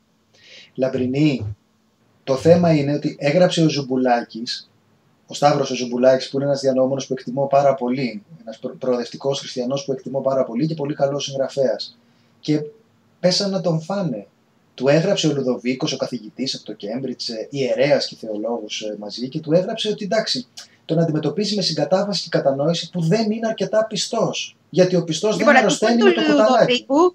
Να του πούνε του Λουδοβίκου να πάει να ταπεινωθεί λιγάκι. Νομίζω, Αν θέλει να είναι ορθόδοξος, για να τα δούμε με το δικό του το, νομίζω, το μέτρο. Νομίζω ότι αυτό που λες τώρα, Λαμπρινή, ε, είναι μια πολύ σημαντική παράμετρος. Γιατί ακριβώς αυτό που επισημαίνεται από κάποιους ανθρώπους σε αυτή την κουβέντα είναι ότι είναι μια στάση πάρα πολύ αλαζονική απέναντι στην υπόλοιπη κοινωνία και ακριβώς από την χριστιανική σκοπιά που το περιγράφεις. Λοιπόν, να πούμε λίγο, παιδιά, για αυτό που ρωτάτε, τι ισχύει τώρα. Λοιπόν, ε, λέει, η Εκκλησία σέβεται τα έκτακτα μέτρα. Αυτή είναι, αυτή είναι η διευκρινιστική ανακοίνωση που εκδόθηκε. Σέβεται τα έκτακτα μέτρα για τη μετακίνηση των πολιτών παρά το ότι έχει καταργηθεί η δυνατότητα ατομικής προσευχής. Η δυνατότητα ατομικής προσευχής, διαβάζω τώρα από την ανακοίνωση, καταργήθηκε με την κία των Υπουργών Προστασίας του, πουλί, του, του, του Πολίτη Υγείας και Εσωτερικών, καθώς δεν προβλεπόταν ως αυτοτελής λόγος μετακίνησης και γι' αυτό δεν περιελήφθη στην κία των Υπουργών Παιδείας και Υγείας. Έχει τώρα και την, ε, αν διαβάσετε το άρθρο στο Press, έχει και τους, ε, τους συγκεκριμένους ε, νόμους και τις αποφάσεις, τις κυβερνητικές αποφάσεις. Και λέει, η Ιερά Σύνοδος της Εκκλησίας το αντιλήφθηκε, ζήτησε με έγγραφό της να προβλεφθεί ατομική προσευχή, αλλά η, η πολιτεία δεν έκανε δεκτό το, το αίτημα. Και λέει, Η εγκύκλωση αναφέρει ότι η ΝΑΗ θα είναι ανοιχτή 11 με 1 τη Μεγάλη Εβδομάδα και με 5 τη Μεγάλη Παρασκευή, δύο ώρες μετά την απόλυση των ιερών ακολουθιών. Δηλαδή, όχι σε ώρα λειτουργίας. Είναι καθαρά περιοριστικό μέτρο που συνδέεται αποκλειστικά με την παράγραφο 6, που λέει ότι επιτρέπεται η συνέχιση των διοικητικών λειτουργιών των χώρων θρησκευτικής λατρείας και αφορά μόνο τους ιερείς και το αναγκαίο προσωπικό των ιερών ναών. Ε, οπότε αυτή τη στιγμή δεν υπάρχει νόμιμος τρόπος για την ατομική προσευχή για να πάει ο Μητσοτάκης να ανάψει ένα κερί στην, ε, στην εκκλησία αν θέλει. Και εγώ νομίζω ότι αυτό που συζητάμε είναι ότι χρειάζεται και από την εκκλησία να βρεθεί ένας, ε, ένας τρόπος ε, προκειμένου και εκείνοι να σεβαστούν το, τον τεράστιο κίνδυνο, την απειλή για τη δημόσια υγεία που έχουμε όλοι συμφωνήσει ότι υπάρχει. Όποιος πιστεύει ότι δεν υπάρχει και κακώς θα κάνουμε όλα αυτά, ας μας εξηγήσει και να συζητήσουμε τα επιχειρήματά του. Αλλά εδώ έχουν ληφθεί αυτά τα μέτρα που έχουν ληφθεί επειδή υπάρχει μια συνένεση ως προς το ότι ο κίνδυνος είναι υπαρκτός. Δεν ήταν ηθοποιοί στην Ιταλία, δεν ήταν, έχετε δει κάτι συνωμοσιολόγους που βάζουν κάτι εικόνες από εκπαίδευση γιατρών που, κάνουν, που βάζουν αναπνευστήρες σε κούκλες και λένε ορίστε να τα θύματα του κορονοϊού και έχεις εσύ κανένα γνωστό θύμα κορονοϊού και δεν υπάρχει κορονοϊός και τέτοια. Δεν λέμε αυτό. Λέμε ότι θα πρέπει να υπάρχει μία αντιμετώπιση τέτοια που να ανταποκρίνεται στην σοβαρότητα της ε, κατάστασης και να μην την ε, προσπερνά τόσο αλαζονικά. Και νομίζω ότι στο, στο σημείο αυτό η, η Εκκλησία με τις ανακοινώσεις της Ιεράς Συνόδου παίζει παίζει. Δηλαδή, κρατάει κάτι το, στο οποίο να είμαστε δίκαιοι και να μην, τους το, να μην το παραποιήσουμε. Δεν έχουν πει να είναι ανοιχτή η ΝΑΗ για την, ε, για τη λειτουργία, για την ε, Ιερά Ακολουθία, το οποίο είναι σημαντικό, αλλά για το υπόλοιπο νομίζω ότι παίζουμε την κολοκυθιά. Το, τουλάχιστον όσο το έχω καταλάβει το θέμα. Αν, αν σε κάτι κάνω λάθος, ε, πείτε μου. Θέλω να... Ναι, έλα, ναι, θα ήθελα να πω κάτι σε σχέση με, το, με την αντιμετώπιση όλης αυτής της ιστορίας από την Εκκλησία. Κατανοώ πολύ καλά ότι είναι αυτή τη στιγμή διχασμένοι οι ίδιοι. Για να τα λέμε τα πράγματα όπως είναι. Κατανοώ επίσης την ανάγκη της κυβέρνησης να μπορέσει να τους ελέγξει ένα βαθμό ή να μην τα σπάσει με το κοινό της. Από την άλλη μεριά εκείνο που δεν κατανοώ και επιμένω να μην κατανοώ είναι πώς αυτοί οι άνθρωποι οι οποίοι επικαλούνται την αγάπη την αλληλοπεριχώρηση, τη θυσία για τον πλησίον, τον καλό Σαμαρίτη και όλα αυτά τα ωραία, έχουν ξεχάσει ποιος είναι ο κόσμος. Έχουν ξεχάσει με ποιους ανθρώπους ζουν. Είναι κατά της ατομικής προσευχής, γιατί αυτό το πράγμα είναι πρωτοστάτικο όντως, δηλαδή άμα το δεις από ορθόδοξη άποψη, και το καταλαβαίνω πολύ καλά επίσης. Γιατί προτιμούν ένα πρωτοστάτικο μέτρο από το να ανοίξουν τις τηλεοράσεις, ρε αδερφέ γιατί προτιμούν να, να κρατάνε τον κόσμο σε μια κατάσταση διχασμού και μανιχαϊσμού και μίσους, γιατί αυτό είναι, όντας αυτοί οι καλοί και οι τέλειοι και οι αναμάρτητοι, και πε, πετάγοντας τον μπαλάκι σε πολύ πιο αδύναμους ανθρώπους, οι οποίοι πολύ είναι ηλικιωμένοι και είναι άνθρωποι που αυτή τη στιγμή με τον κορονοϊό είναι έντρομοι. Έτσι. Και η κοινωνία για αυτούς μπορεί να είναι και «Αχ, θα κοινωνήσω τελευταία φορά, πεθαίνω αύριο» μες στο μυαλό τους και δεν συλλογω, συλλογούνται, δεν νοιάζονται για αυτόν τον κόσμο. Δεν σου λέω εγώ με αγάπη, με στοιχειώδες ενδιαφέρον σαν αυτό που δείχνουν οι γιατροί στα νοσοκομεία. Είναι πολύ περίεργη η στάση τους. Και δείχνει πόσο φαρισαίοι είναι. Θα συμφωνήσω με αυτόν που το έγραψε πριν. Δηλαδή είναι φαρισαϊσμός αυτό το πράγμα. Ε, παιδιά, εδώ ο εργαζόμενος απολύεται, χάνει τη δουλειά του, έχει τόσα προβλήματα και σκέφτεται την εκκλησία, άλλο θρησκεία και άλλο εκκλησία. Ναι. Γιάννη, ναι πώς να το κάνουμε τώρα. Ε, παιδιά, μην κρίνετε μόνο από τους ε, φίλους σας. Εδώ έχει μια σημασία ότι ο λόγος για τον οποίο η κυβέρνηση δεν τολμάει να αγγίξει αυτό το θέμα και δεν τολμάει να επιβάλλει τον νόμο και προς αυτή την κατεύθυνση είναι ακριβώς αυτό που συζητάμε. Είναι ακριβώς ότι υπάρχει πάρα πολλοί κόσμος που τα παίρνει στα σοβαρά αυτά. Μπορεί να μην είστε εσείς, Μπορεί να μην είμαι εγώ, εγώ δεν είμαι δηλαδή. Εγώ δεν είμαι πιστός. Οπότε δεν ανήκω σε αυτούς που ε, πλήττονται από μια τέτοια απόφαση. Αλλά ε, υπάρχουν αυτοί οι άνθρωποι. Οπότε κάπως να, να εγώ λέω Ε, αυτός δεν είναι λόγος για να τους γίνει το χατήρι, αλλά είναι λόγος για να συζητάμε σαν να υπάρχουν. Αυτό θα, αυτό θα έλεγα μόνο. Εγώ νομίζω ότι είναι αρκετά κρίσιμο ότι ακόμα δεν έχουμε καταλάβει το τι ακριβώς θα γίνει. Δηλαδή, από τη μία έχουμε την κυβέρνηση που δεν λέει κάτι συγκεκριμένο και από την άλλη έχουμε την Εκκλησία που λέει ότι δεν θα είναι δική μας ευθύνη. Και εγώ αναρωτιέμαι, αν τη Δευτέρα, Τρίτη, Τετάρτη, Παρασκευή, όλη, όλη η μεγάλη εβδομάδα και δεν ξέρω και το Σαββατοκύριακο, ε, πάνε χιλιάδες άνθρωποι έξω από τις εκκλησίες. Τι θα κάνουν, θα κλείσουν τις πόρτες από την εκκλησία και θα κοιτάνε έξω από το τζάμι, δεν θα τους αφήσουν να μπουν μέσα. Και αν αυτό γίνει και μαζευτούν και πάλι χιλιάδες έξω από τις εκκλησίες, η κυβέρνηση τι ακριβώς θα κάνει; Δεν υπάρχει ξεκάθαρη απάντηση και μιλάμε ότι σε τέσσερις μέρες θα το δούμε αυτό. Ναι, η, η διευκρινιστική δήλωση της Ιεράς Συνόδου λέει δεν προτρέπουμε τον κόσμο να έρθει, αυτό αφορά το, το προσωπικό μας. Εντάξει, οπότε επισήμως αυτό λέει. Τώρα τι θα γίνει; Δεν προ... Να σου πω κάτι. Δεν προτρέπουμε το λέει, αλλά δεν λέει ότι απαγορεύουμε. Δεν είναι δουλειά της Εκκλησίας να Και αυτό εννοώ ότι είναι λίγο. Δεν, αυτό είναι, εντάξει, Όχι, αυτό δεν είναι δουλειά του κράτους. Δεν είναι δουλειά της Εκκλησίας να απαγορεύσει. Η Εκκλησία δεν καλεί τους πιστούς, δεν τους λέει ελάτε. Λέει η Εκκλησία δεν μπορεί να παρανομήσει. Η Εκκλησία δεν λέει αυτή τη στιγμή ότι κάνουμε αντάρτικο τώρα στον ε, ε, Χαρδαλιά και τον ε, Σιόδρα και άιντε βούρ, ελάτε να, να γλύφουμε κουταλάκια όλοι μαζί. Δεν λέει αυτό. Εντάξει, οπότε να, να, να πούμε για αυτό, που, για αυτό που λέει. Αυτό εγώ επιμένω ότι παρότι δημιουργούνται συνθήκες ενός ε, μίσους προς τον ε, ε, χριστιανικό κόσμο, ε, δηλαδή είναι πολύ, έγινε με πολύ μεγάλη ένταση αυτή η συζήτηση και δικαίως, γιατί ο κόσμος νιώθει ότι την ώρα που γίνεται μια προσπάθεια περιορισμού του ιού, υπάρχει ένα κομμάτι της κοινωνίας που λέει ότι εμείς έχουμε κάτι σοβαρότερο από την, από την υγεία σας. Και αυτό είναι, όπως και να το κάνεις, ένα τεταμένο θέμα. Δεν είναι εύκολο να το αντιμετωπίσεις αυτό χωρίς ε, ε, χωρίς ένταση. Οπότε εγώ επιμένω ότι εδώ πέρα στην κυβέρνηση είναι το πρόβλημα. Το λέω για να μην νομίζετε ότι πήρα εγώ τα 11 εκατομμύρια. Ε, το πρόβλημα είναι της κυβέρνησης η οποία δεν τολμάει για ακόμη μια φορά, γιατί κανείς δεν τολμάει τώρα, μην λέμε βλακίες δηλαδή. Κανείς, γιατί τολμούσε ο ΣΥΡΙΖΑ, που ο ΣΥΡΙΖΑ έλεγε ότι και πόσο θα χάσει πια. Στον ΣΥΡΙΖΑ υπήρχε και αυτό το ερώτημα, ότι ρε παιδί μου, δηλαδή αν συγκρουστεί από την Εκκλησία, πόσο θα χάσει. Και παρόλα αυτά, χαζοί δεν είναι, μετράγαν και αυτοί έναν κόσμο κεντρό, ξέρω εγώ, πασοκο τέτοιο που τους, ε, που τους ψηφίζει και λένε άσε καλύτερα, δεν χρειάζεται. Δεν ξέρεις από πού θα σου έρθει με την, ε, με την Εκκλησία. Είναι πάρα πολύ ο κόσμος, είναι περισσότερος από όσο νομίζεις. Δεν είναι. Μόνο ο, ο, ο ΣΥΡΙΖΑ του 2010 δεν ενδιαφέρεται για την, ε, για την Εκκλησία. Αλλά όσο ανεβαίνουν τα ποσοστά σου, μπαίνει και κόσμος ο οποίος νοιάζεται για την Εκκλησία. Εγώ λέω ότι αυτό ήταν ζήτημα που θα έπρεπε να λυθεί από την πλευρά του κράτους. Τι απαιτούν τα μέτρα ασφαλείας, αυτά. Να τα κάνετε κι εσείς γιατί εγώ δεν θέλω να σας αφήσω να πεθάνετε. Παιδιά υπάρχουν, δείτε το στην ε, βιοειθική, ε, υπάρχουν προβλήματα τέτοια.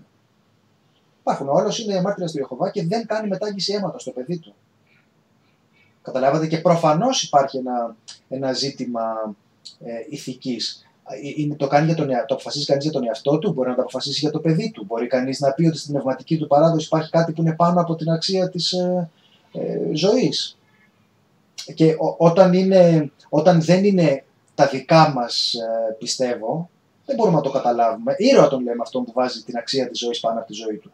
Απλώς και όταν... μάρτυρα στην εκκλησία. Και μάρτυρα στην εκκλησία. Και αυτό το κάνουμε όταν συμφωνούμε με τις αξίες του. Όταν δεν συμφωνούμε, δεν το λέμε.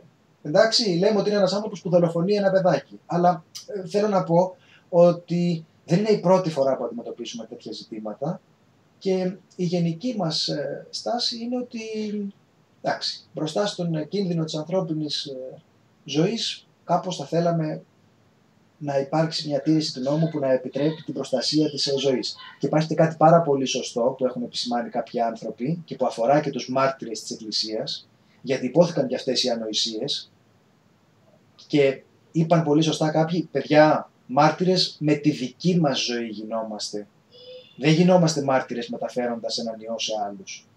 Αυτά με τους μάρτυρες που τα πει και ο Ξηδιά, τα είπαν αξιόλογοι άνθρωποι. Και το, τους, και το αντεπιχείρημα είναι πάρα πολύ απλό. Μπορείς να ρισκάρεις τη δική σου ζωή γιατί είσαι, γιατί θέλεις να γίνεις μάρτυρα, mm-hmm. αλλά εδώ δεν ρισκάρεις μόνο τη δική σου ζωή. Οπότε υπάρχει αυτό που λέει η Λαμπρινή, ότι είναι και μια αγωνία για τον συνάνθρωπο. Και νομίζω ότι αυτή είναι η πιο ψύχρεμη συζήτηση που θα βρείτε στους κόλπους της αριστεράς για το ζήτημα της Εκκλησίας.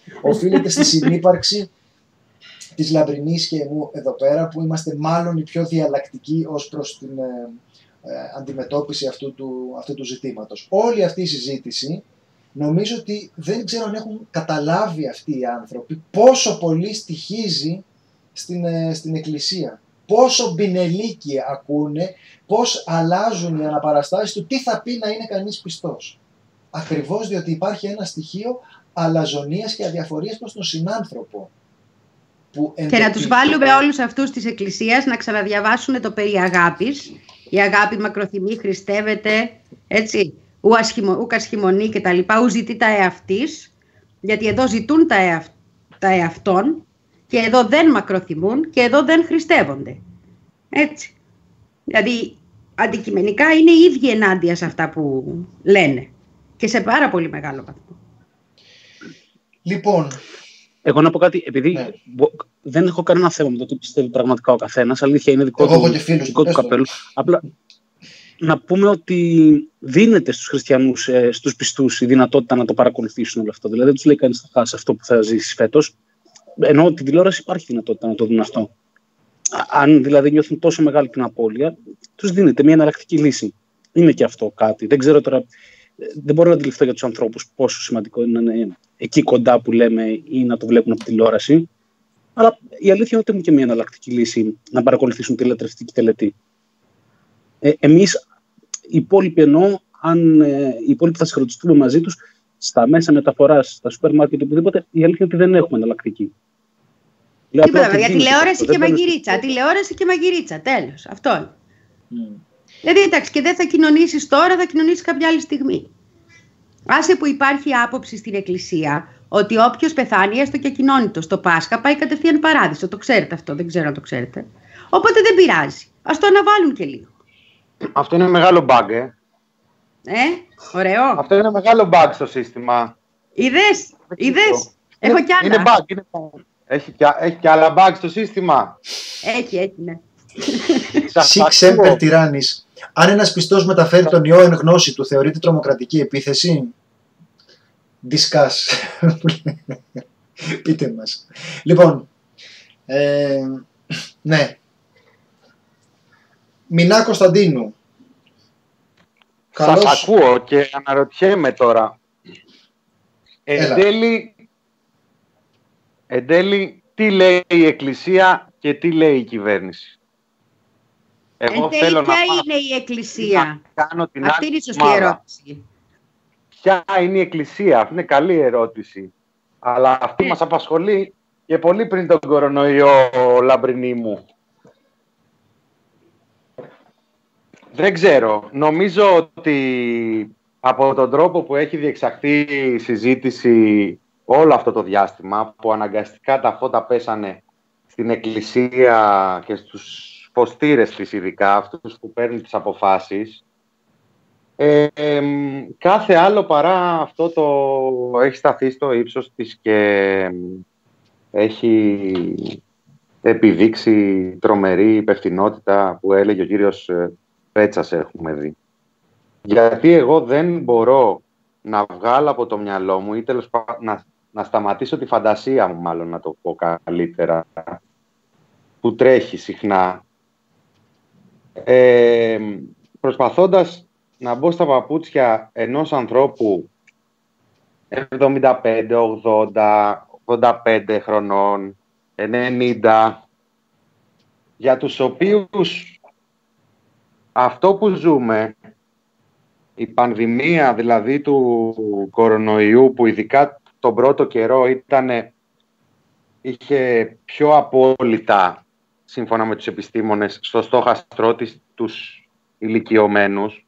Τελευταίες εβδομάδες έχει ανοίξει η συζήτηση και για άλλες ηλικιακές ομάδες, για κινδύνους που αντιμετωπίζουν άλλες ηλικιακές ομάδες. Αλλά σε κάθε περίπτωση η πολύ μεγάλοι άνθρωποι, οι μεγάλης ηλικίας ε, άνθρωποι ε, βιώνουν ένα τέλος του κόσμου τους. Έτσι, βρίσκονται στο, στο φάσμα αυτό. Δεν είναι η ίδια η απειλή για έναν τριαντάρι, ένα σαραντάρι, ένα πενηντάρι ε, και ίδια για έναν ε, 80 και 90 και επειδή κατά βάση έτσι κι αλλιώς και προ-κορονοϊού αυτές οι ηλικίες είναι πιο ευαίσθητες στη θρησκευτική πίστη διότι φαντάζομαι ότι οδεύοντας στο τέλος κάποια πράγματα αρκετοί άνθρωποι τα ξανασκέφτονται και με και με το φόβο ή και με άλλες σκέψεις τέλος πάντων μπορεί να αναθεωρούν και να αλλάζουν το, τον τρόπο που προσεγγίζουν και την πίστη.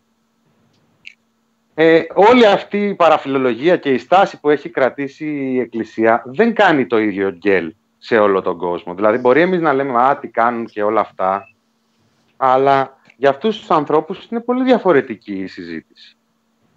Δεν είναι έτσι;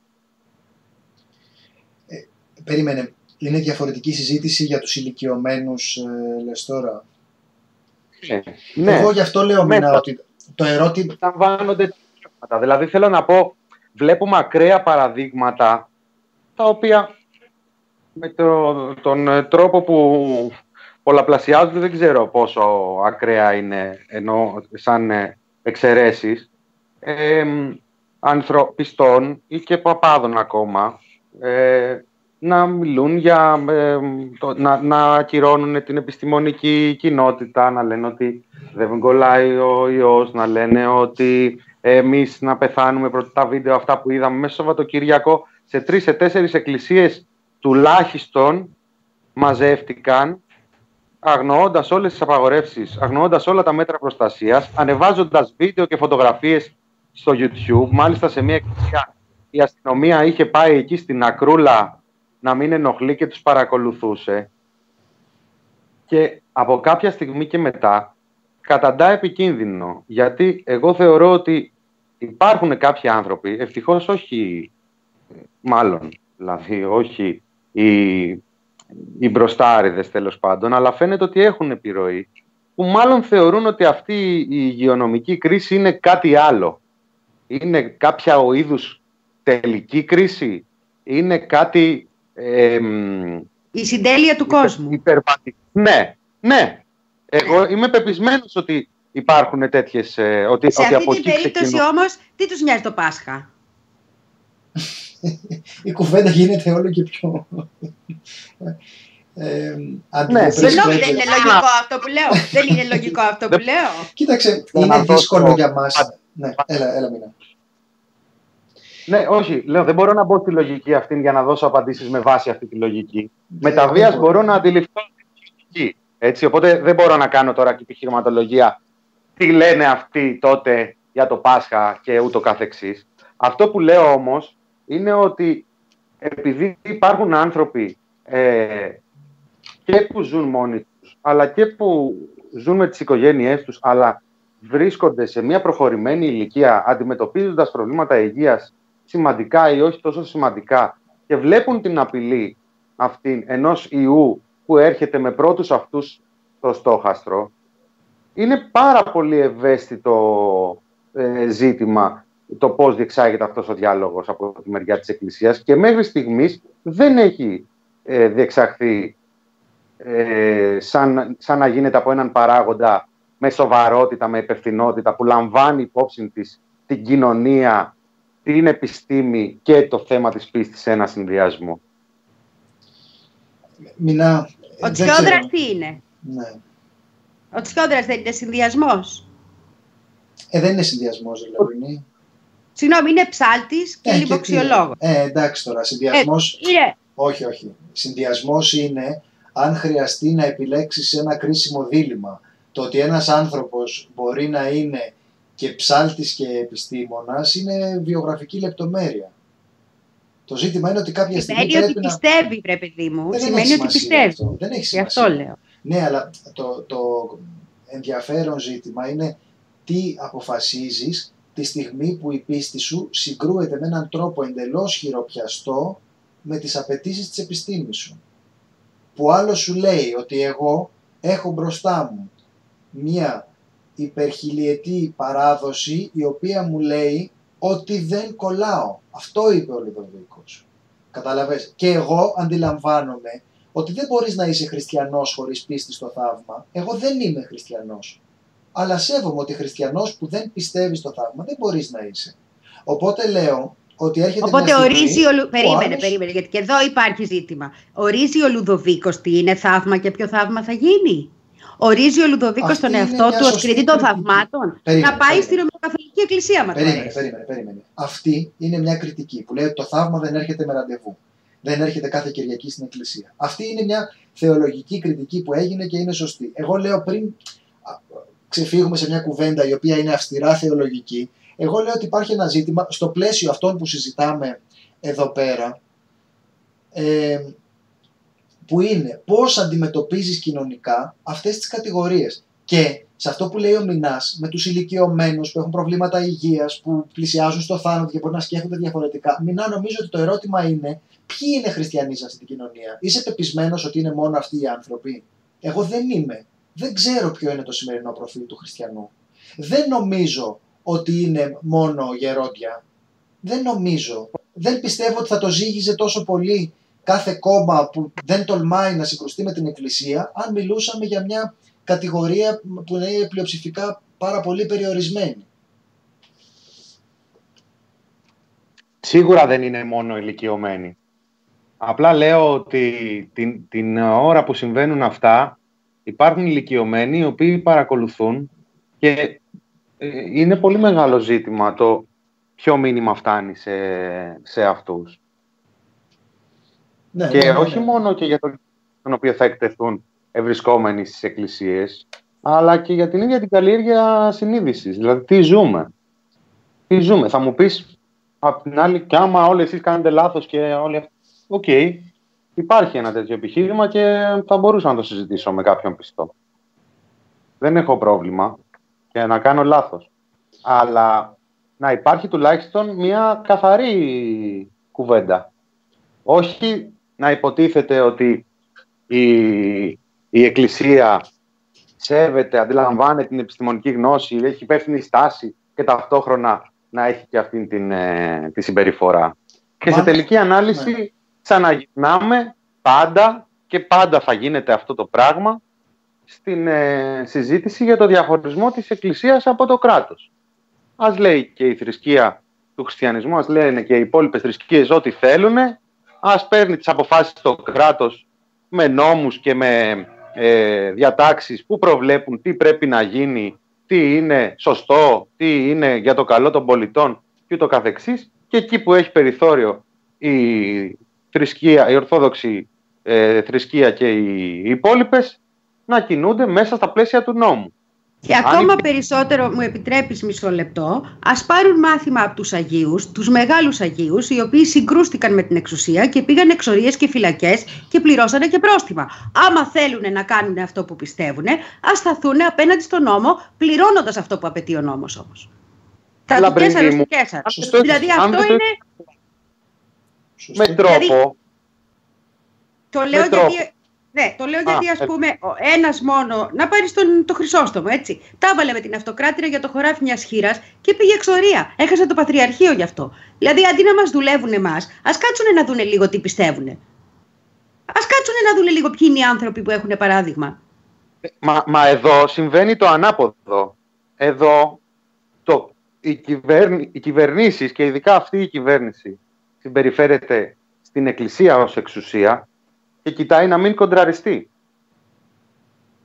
Δηλαδή δεν έχει λάβει και, και, και- για, να, για να λάβει αυτά τα μέτρα που έλαβε η κυβέρνηση χρειάστηκαν τρομερές παλινοδίες, τρομερή δημόσια συζήτηση, ε, ανακοινώσεις, εκκλήσεις, ε, καταιγίδα επικοινωνιακή στα κοινωνικά δίκτυα για να υπολογίσει κάπως το πολιτικό κόστος και το επικοινωνιακό προφανώς και για το εξωτερικό γιατί όταν λαμβάνουν σε όλες τις χώρες ε, μέτρα δεν μπορείς εδώ να το παίζεις ε, Ευρωπαίος και να, ε, να επιτρέπεις να κάνει ό,τι θέλει η Εκκλησία.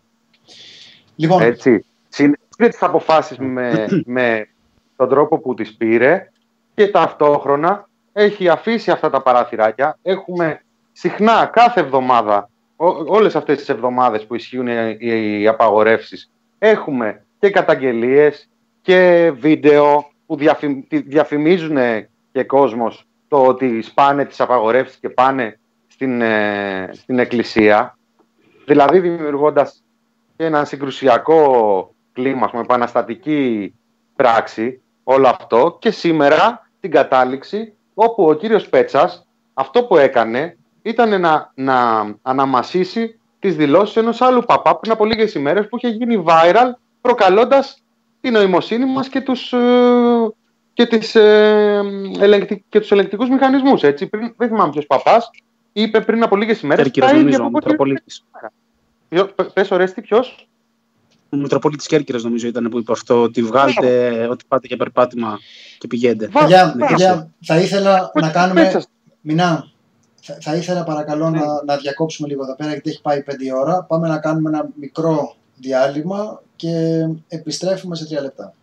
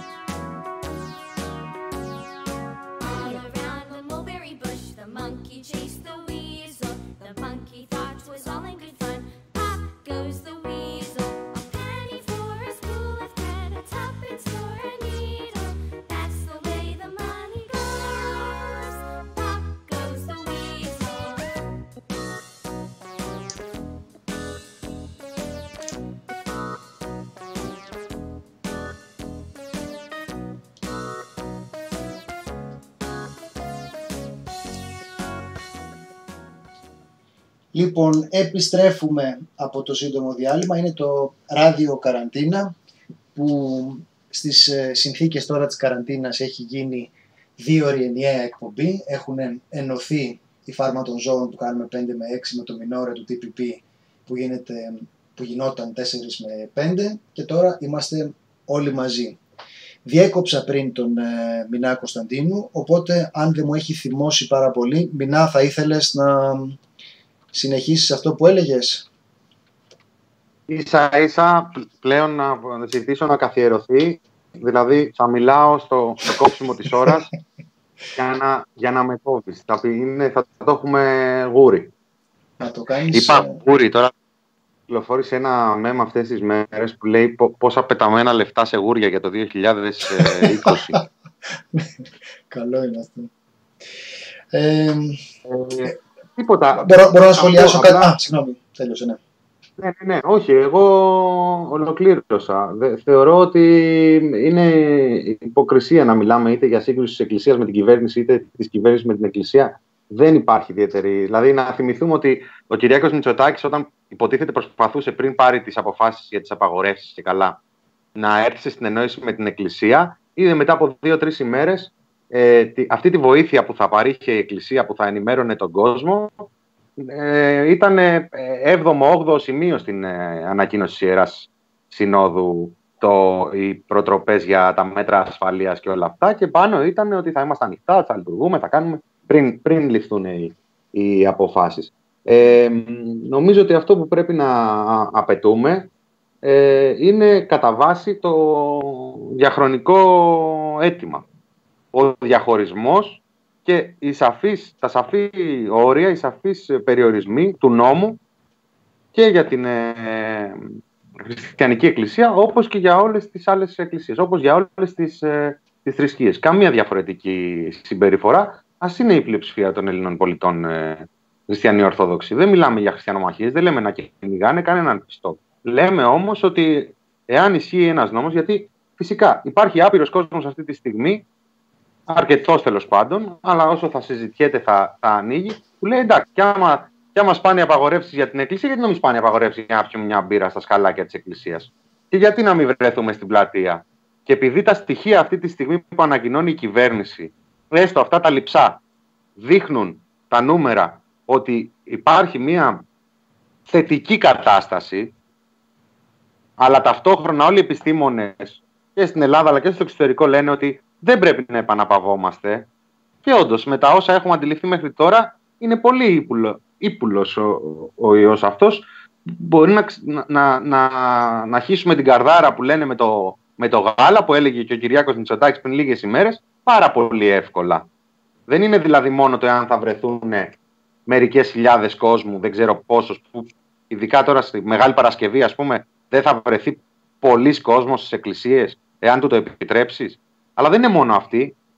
Πώς θα μαζέψεις αυτούς, πώς θα μαζέψεις και τους άλλους που δεν θα τους νοιάζει να πάνε στις εκκλησίες, θα τους νοιάζει όμως η δική τους προσωπική ατομική προσευχή. Έτσι κι αλλιώς για, για την πνευματική κατάσταση του πιστού γίνεται η ατομική προσευχή. Άλλοι άνθρωποι έχουν άλλον τρόπο να έρχονται στα ήσυχια τους πνευματικά. Πώς θα τους απαγορεύσεις να βρεθούν στη θάλασσα ή να βρεθούν σε μια πλατεία ή σε, με κάποιους φίλους τους; Ε, Μινά, εγώ ήθελα να σχολιάσω αυτό που, αυτό που λες τώρα σε σχέση με, το, με τις συγκεντρώσεις που κάνανε οι θρησκόληπτοι εκεί πέρα και που ανεβάζανε και βίντεο υπερήφανα και καθόταν και τους κοίταγε η αστυνομία.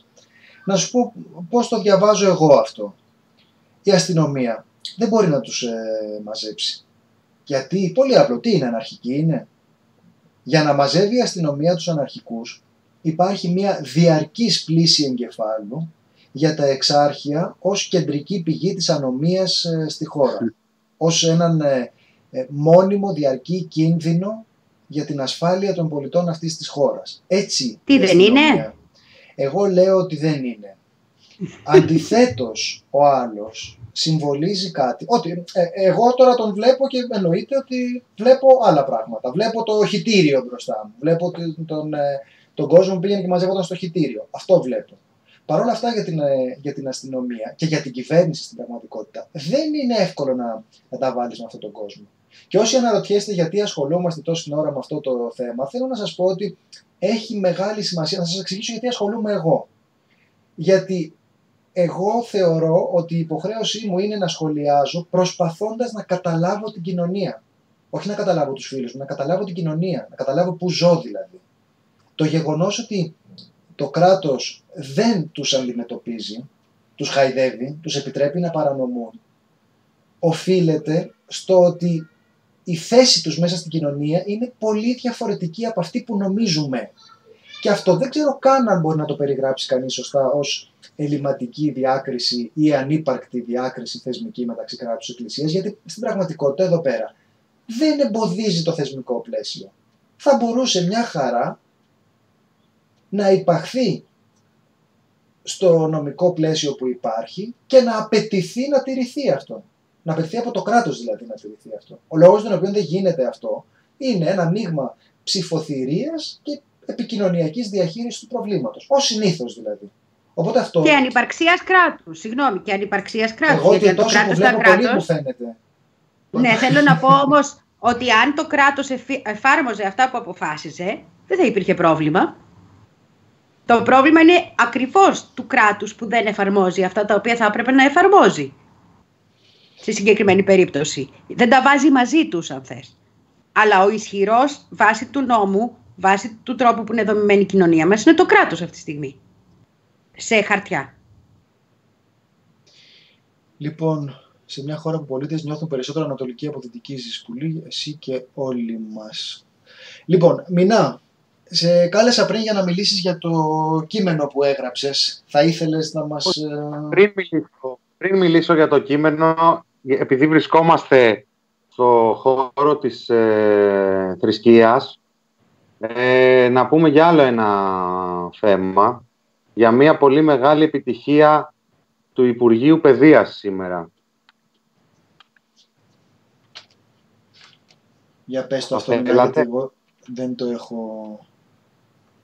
Δώσαμε την είδηση πριν από λίγο γιατί και εμείς δεν βλέπουμε κάθε, από το πρωί κάθε μέρα τα πρωτοσέλιδα. Τα νέα σήμερα του κύριου Μαρινάκη πουλούσαν αποκλειστικά τι Κωνσταντίνε; Την ύλη των πανελλαδικών εξετάσεων. Ζήτω! σας. Μπράβο. Το, την ύλη των πανελλαδικών εξετάσεων. Όλη η ύλη, σε τι θα εξεταστούν οι μαθητές της Τρίτης Λυκείου, πώς η ύλη περικόπτεται, τελική εισήγηση του Ινστιτούτου Εκπαιδευτικής Πολιτικής, πότε, θα είναι, πότε είναι η πιθανή ημερομηνία. Βάλαν και ένα πιθανή εκεί, σου λέει κάτσε τώρα, μην, μην τους καταστρέψουμε τελείως.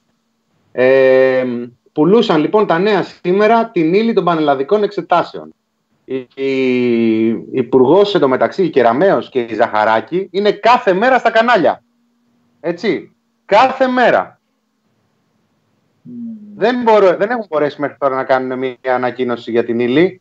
Έπρεπε να τη βγάλει πρώτα ο κύριος Μαρινάκης για να βγει ο κύριος Πέτσας σήμερα την ενημέρωση των πολιτικών συντακτών και να πει προφανώς για το damage control ότι εντός της ημέρας θα γίνουν ανακοινώσεις για την ύλη. Το πρωί η Κεραμέως είχε πει ότι μέχρι την Παρασκευή. Ο κύριος Πέτσας μας ενημέρωσε ότι εντός της ημέρας. Δηλαδή θα πάνε, δεν ξέρω τι διαδικασία έχουν και αν την είχαν έτοιμη γιατί δεν την ανακοινώνανε. Πώς σας φαίνεται τώρα εσάς αυτό; Δεν είναι ωραία Εγώ θα εκεί δώσω ανάμεσα... πανελλήνιες.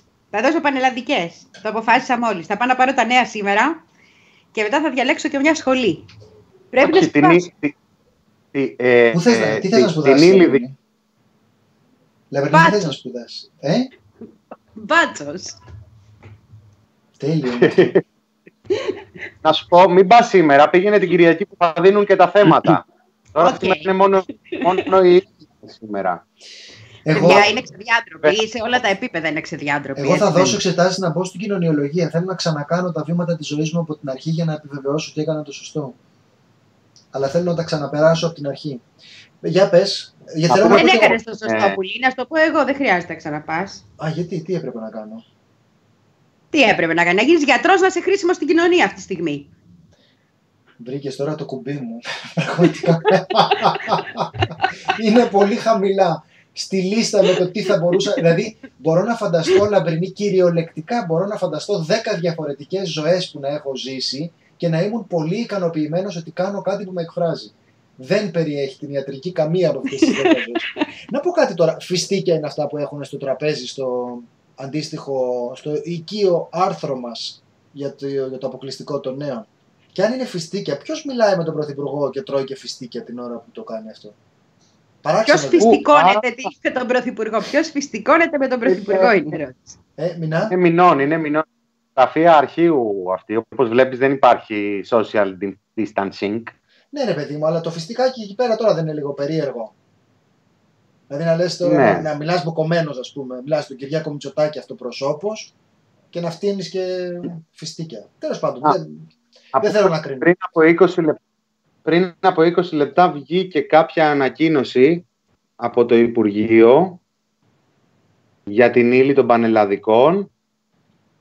Ε, επειδή το αναφέραμε και επειδή δεν ξέρω τώρα αν βοηθήσαμε κι εμείς να βγει πιο γρήγορα που, που καταγγείλαμε την, ε, τη δημοσίευση σε εφημερίδα ε, το Υπουργείο προχωρά στον επανακαθορισμό της ύλης αναλογική μείωση σύμφωνα με την πρόοδο που έχει πραγματοποιηθεί στη διδασκαλία της ύλης μέχρι την ημερομηνία που ανεστάλλει καθολικά η λειτουργία των σχολείων. Αυτά που έλεγε το πρωτοσέλιδο των νέων δηλαδή.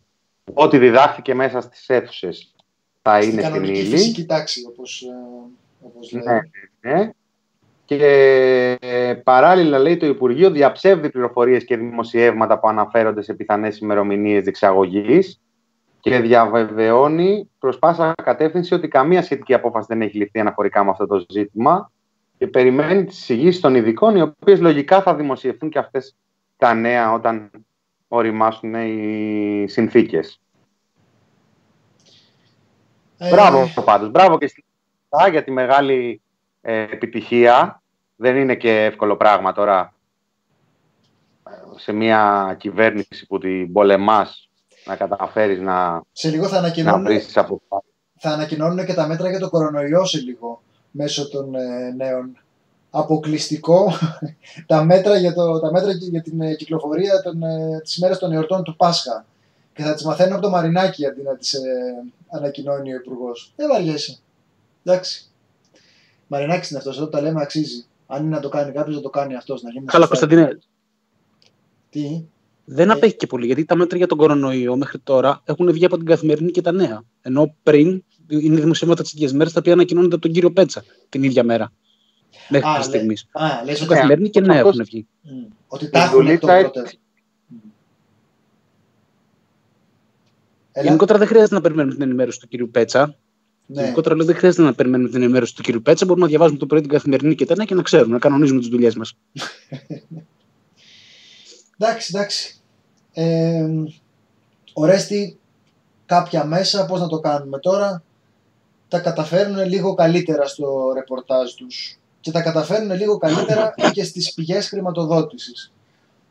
Τον έχω κάνει Μμμ. χρυσό το μήνα, 11 εκατομμύρια ευρώ κοντεύω να του δώσω για να μας πει για το, για το θέμα που έγραψε. Τελευταία φορά που το ζητάω, μετά θα με παρακαλάει και θα λέω όχι. Θα συζητάω πάλι για την εκκλησία. Κάτσε να δεις τώρα. Μινά Κωνσταντίνου. Πες τα, μηνά, πες τα, μηνά, μηνά, όλα, Τελευταία όλα, όλα ευκαιρία. τώρα. Τελευταία ευκαιρία, στο λέω. Τίποτα. Εντάξει, τα προφανή γράψαμε. Τώρα ε, απλώς βρήκαμε μια ευκαιρία με όλη αυτή την, ε, όλο αυτό το ταβαντούρι που έγινε με τη, με τη Τζέννη Μπαλατσινού και το, το jenny.gr ε, ε, και το, την φερόμενη χρηματοδότηση που έλαβε. Τώρα να τα βάλω σε μια σειρά, θέλετε. Ουσιαστικά να δώσει η κυβέρνηση τα στοιχεία για τα, τη χρηματοδότηση των ΜΜΕ ζητάμε. Και απλά βάζουμε κάποια πράγματα σε μια σειρά εκμεταλλευόμενη και μερικά ενδιαφέροντα ρεπορτάζ ε, συναδέλφων. Ουσιαστικά τι, τι έχει γίνει. Ε, ε, μ, έγινε όλος αυτός ο ντόρος προηγούμενες ημέρες με τα δημοσιεύματα για την ε, ιστοσελίδα της γυναίκας του Υπουργού που έλαβε διαφήμιση, λέγανε τα, τα δημοσιεύματα. Τη Για- εν διαστάσει γυναίκας του Υπουργού που κοιμάται μόνη της στο τεράστιο κρεβάτι. Να τα λέμε όλα. Αυτό έχει ε, περάσει ρε, εσύ, Λαμπρινή. Τώρα, αυτό γινόταν είναι όταν ε, καλύτερα. ήταν- η χώρα ήταν θωρακισμένη και ο Υπουργός έτρεχε από εδώ και από εκεί. Τώρα μένουμε σπίτι. OK. OK. Έχουμε πάει παρακάτω. Μην ανησυχείς. Νομίζω ότι είναι καλά τα.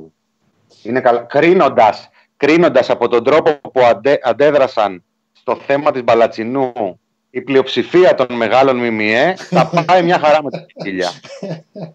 θα το είχαμε καταλάβει εάν δεν τα πήγαινε. Θα έλεγε φάτε τι. λοιπόν, ε, μ, ναι. Κάτσαμε λοιπόν και ασχοληθήκαμε λίγο τέλος πάντων με το ζήτημα αυτό γιατί βγήκε η κυρία Παλατσινού, είπε, έβαλε τον κύριο Κούλογλου απέναντι γιατί εκείνος έκανε μια ανάρτηση, ε, ε, μια αναδημοσίευση δηλαδή του, του δημοσιεύματος του TVXS που ούτε αυτού του ανήκει αλλά συνεργάζεται μαζί του όπως η κυρία Μπαλατσινού από ό,τι φαίνεται. Τέλος πάντων, ενδιαφέρον είναι και αυτό το θέμα, να το δούμε κάποια στιγμή. Ε, μ, έκανε λοιπόν ε, ο κύριος Κούλογλου μια δημοσίευση και επέλεξε η κυρία Μπαλατσινού να βάλει τον κύριο Κούλογλου απέναντι. Προφανώς έτσι τη συμβούλευσαν. Σου λέει θα το περάσουμε έτσι. Και αυτό το αποκαλύπτει και ο τρόπος που αντέδρασε και ο τιτάνας αυτός της ε, πολιτικής διανόησης. Είμαστε τυχεροί που βρίσκεται στην, ε, στη χώρα και δεν έχει πάει μόνιμα στα Ιεροσόλυμα, όπως λέει και το τραγούδι του πριν μπει στην πολιτική, ο Νίκος Ρωμανός. Ε, μ, ο Νίκος Ρωμανός είπε ότι είδαμε μια πίστευτη επίθεση στη σύζυγο του Υπουργού Υγείας, είδαμε ένα fake news που έλεγε ότι δήθεν πήρε κονδύλια από αυτά τα γνωστά για τα οποία μας χτυπάνε ότι δήθεν κάνουμε δώρα σε ΜΜΕ για τον κορονοϊό. δεν ξέρω τώρα ποιους λέει. Αυτό Ε, τώρα, Μινά, αυτή είναι μια τακτική Τώρα, ναι. που παίρνεις κάτι και απλώς το ξαναλες σαν να είναι εξωφρενικό. Λες, σκέψου τώρα, Ναι, ναι. μας λένε ότι, έχουν σχέ- ότι έχουμε σχέση με ΜΜΕ. Και λες, ε, ναι, συγγνώμη κιόλας, δηλαδή. γιατί το λες σαν να είναι παράξενο. Και ο άλλος απλώς έχει πει αυτό που το ξέρει και η Κουτσή Μαρία, Βοούν και οι Πέτρες και το αναφέρει, λες και είναι κάτι που είναι, ξέρω εγώ, προπαγάνδα του ΣΥΡΙΖΑ. Μας λένε ότι έχουμε σχέση με ΜΜΕ και τους δίνουμε χρήματα. Ναι, ρε φίλε, ναι. Έχετε σχέση και τους δίνετε 11 εκατομμύρια ευρώ. Αυτό λέμε. Πες μου γιατί δεν είναι έτσι. Συγγνώμη, συνέχισε. Ναι, ναι, όχι. Είναι απολαστικός πάντα. Λοιπόν, ε, αναφορικά τώρα με το θέμα της κυρίας Μπαλατσινού. Ε, πράγματι, προκύπτει ένα έγγραφο από το Γενικό Εμπορικό Μητρό, σύμφωνα με το οποίο από τον Αύγουστο του 2019, στη θέση του Προέδρου και Διευθύνοντος Συμβούλου της εταιρείας ε, Coolworks, την οποία ανήκει το jenny.gr, ε, κάθεται ένας ε, κύριος ονόματι Παναγιώτης Γεωργόπουλος και στο, στην ίδια πράξη, στο ίδιο έγγραφο αναφέρονται και δύο μέλη, δύο ιδιωτικοί υπάλληλοι. Ως μέλη ιδιωτικός υπάλληλος δηλώνεται και ο κύριος ε, Γεωργόπουλος. Ε, οπότε όσον αφορά το ότι δεν της ανήκει, γιατί δεν είπε πολλοί κόσμος και πολλά μέσα δικά τους γράψανε ότι το πουλήσει και ούτω καθεξής. Δεν υπάρχει κάποιο στοιχείο που να δείχνει. Ούτε η κυρία Παλατσινού έδωσε τη δημοσιότητα, ούτε και κανένας άλλος έδωσε κάποιο στοιχείο που λέει πουλήθηκε και πουλήθηκε προς αυτό το ποσό και ούτω καθεξής. Πάντως, σύμφωνα με αυτά τα έγγραφα, δεν βρίσκεται στην, ε, ε στη θέση του Προέδρου και του Διευθύνοντος Συμβούλου, στην οποία βρισκόταν μέχρι τον Αύγουστο του 19. Τώρα υπάρχουν και άλλα θολά σημεία, γιατί και στα προφίλ της, στα κοινωνικά δίκτυα, ε, αναφέρει πάνω-πάνω τη σελίδα και μέσα στη σελίδα στο facebook, στη σελίδα του, του site. Μέχρι προχτές την είχαν ως CEO. Και εδώ υπάρχει και ένα άλλο θέμα, συγγνώμη που σε διακόπτω το μηνά μου, ναι, ότι όταν γίνονται συμφωνίες πώλησης, πολλές φορές υπάρχουν τέτοιοι όροι. Αλλά αυτοί, δηλαδή συνεχίζεις να το διαφημίζεις και τα λοιπά, έτσι για κάποια χρόνια. Αυτοί οι όροι όμως σημαίνουν ότι είναι υπεύθυνη η γυναίκα του Υπουργού. Δηλαδή, οι όροι της πώλησης και της μεταβίβασης της εταιρείας πρέπει να γνωστοποιηθούν. Είναι πολύ απλό. Γιατί αν περιέχει ναι. κάτι τέτοιο, έτσι δεν είναι. Ναι, ναι, μέσα στο site την έχει Chief Director, ε, Chief, ε, Chief, Chief την ναι. έχει πάντως. Κάτι Chief, θα σας το πω τώρα ακριβώς πώς είναι ο όρος, για να μην την κάνω. Chief Creative Director. Μάλιστα. Τσίφτησα. Ε, τσίφτησα. Λοιπόν, ε, στο διατάφτα τώρα. Επειδή το θέμα δεν ήταν μόνο εάν κατέχει ή δεν κατέχει η κυρία Μπαλατσινού θέση στο Διοικητικό Συμβούλιο του site. Το site ήταν δικό της όλα αυτά τα χρόνια και έχει φύγει πριν από λίγους μήνες και με έναν τρόπο που, δεν, που αφήνει αρκετά κενά στο πώς έγινε η μεταβίβαση. Υπάρχει και το, η απάντηση που έδωσε στο σελίδα ότι εμείς ε, αναρτήσαμε δωρεάν το banner ε, και μιλάει για ένα μπάνερ μιας καμπάνιας που κοστίζει 11 εκατομμύρια ευρώ.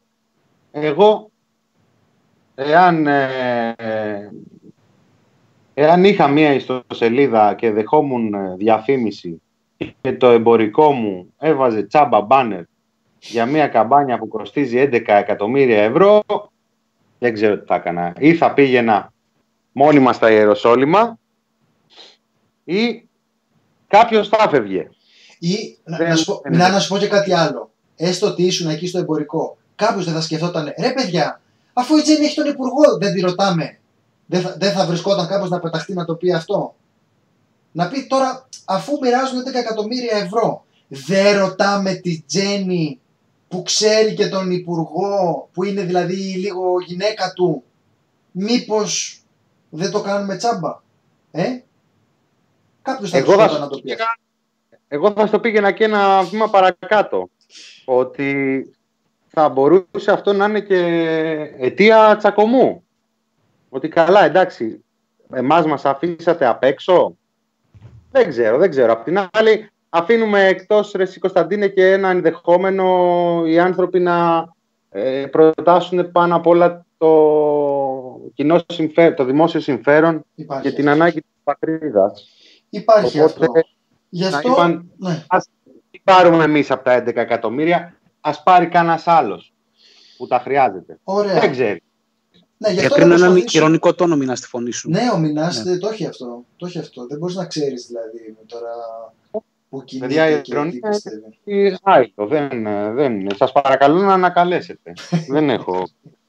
Ωραίο. Δεν έχει ακουστεί ποτέ αυτό σε εμάς. Του σας παρακαλώ να ανακαλέσετε. Και το να ολοκληρώσετε επίσης. Σας παρακαλώ Δύο, να ολοκληρώσετε. Τα είπα και Σας τα παρα- δύο Σας σήμερα. παρακαλώ να Ναι. ολοκληρώσετε. Λοιπόν, ε, Ολοκληρώστε κύριε, ολοκληρώστε.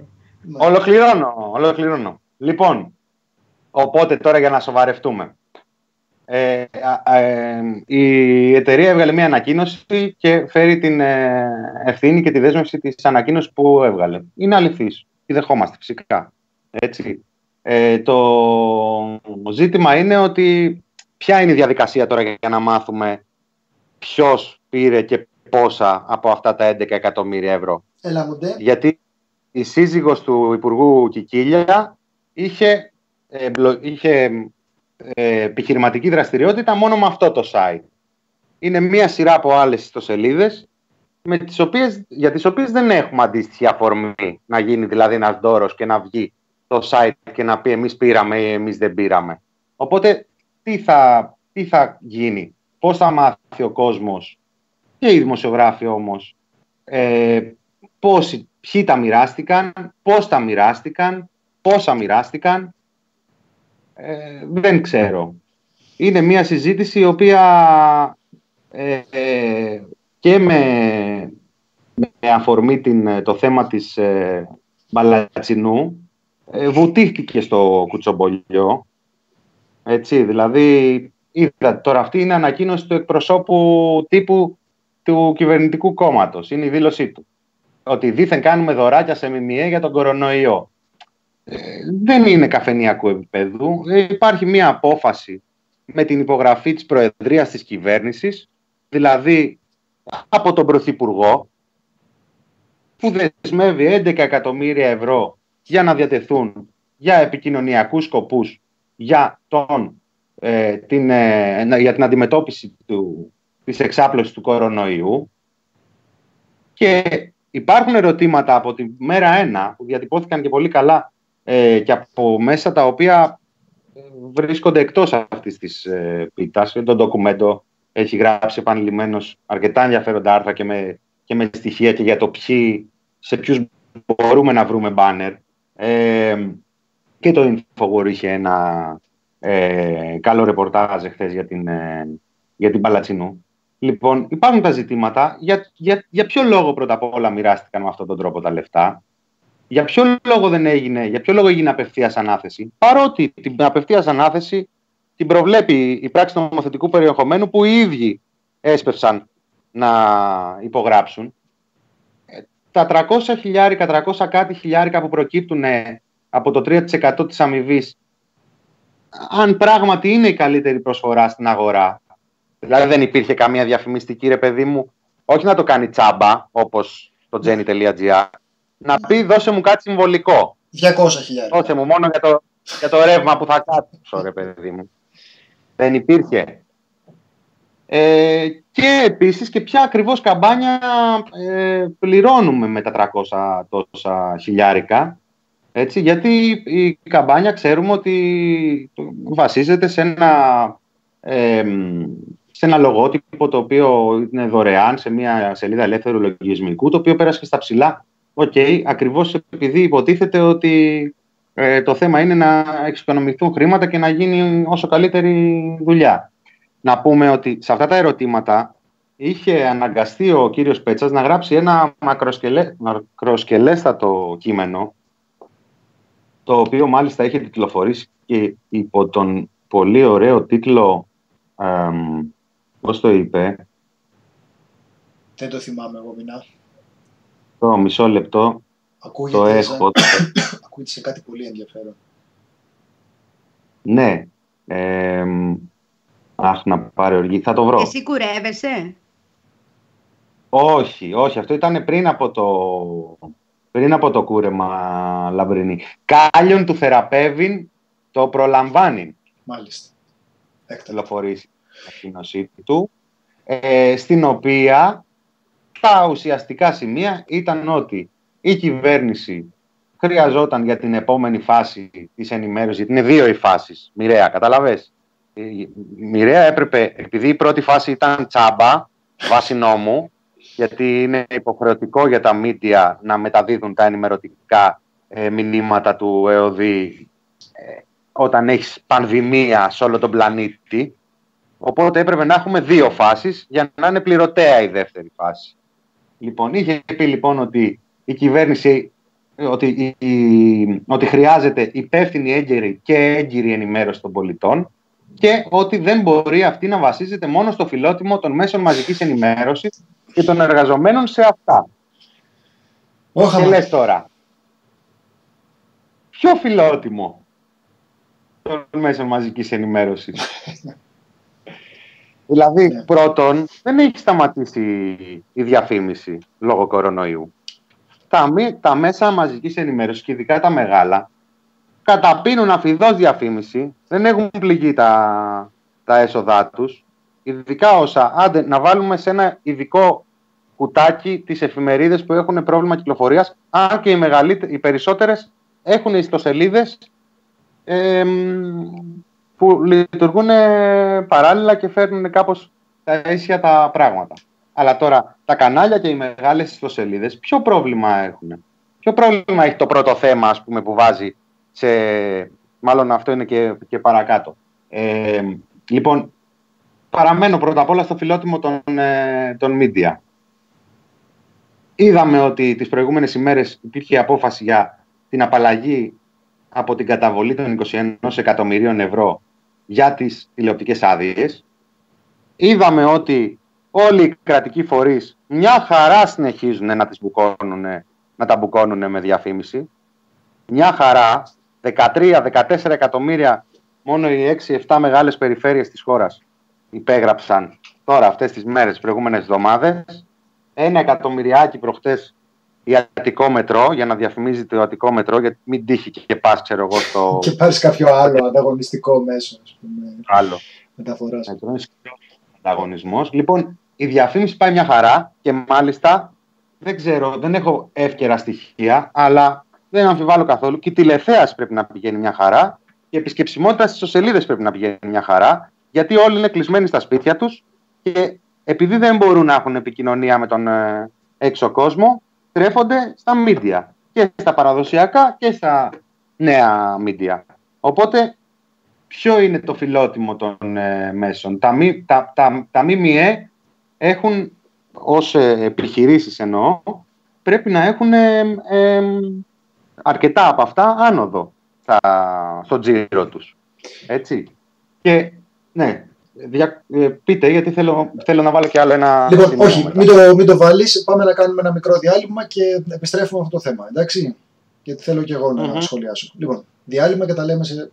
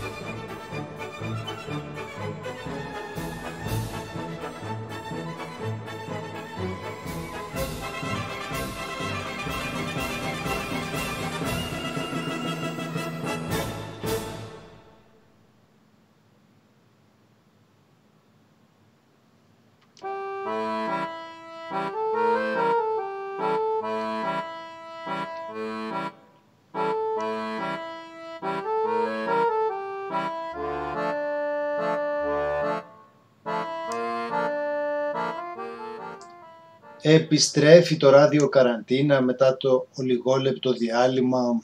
Είναι μια παράδοση που έχουμε δημιουργήσει τις τελευταίες μέρες προκειμένου να μπορώ να διακόπτω το μηνά όποτε μου αρέσει και αυτός είναι ο λόγος τον οποίο κάνουμε τα, τα διαλύματα. Ο άλλος είναι οι φίλοι των περιφερειακών σταθμών που μας ακούνε και μας αναμεταδίδουν. Έχουμε κόψει και τις χαιρετούρες. Να σας χαιρετήσουμε και εσάς. Έλα Μινά. Καλησπέρα σας.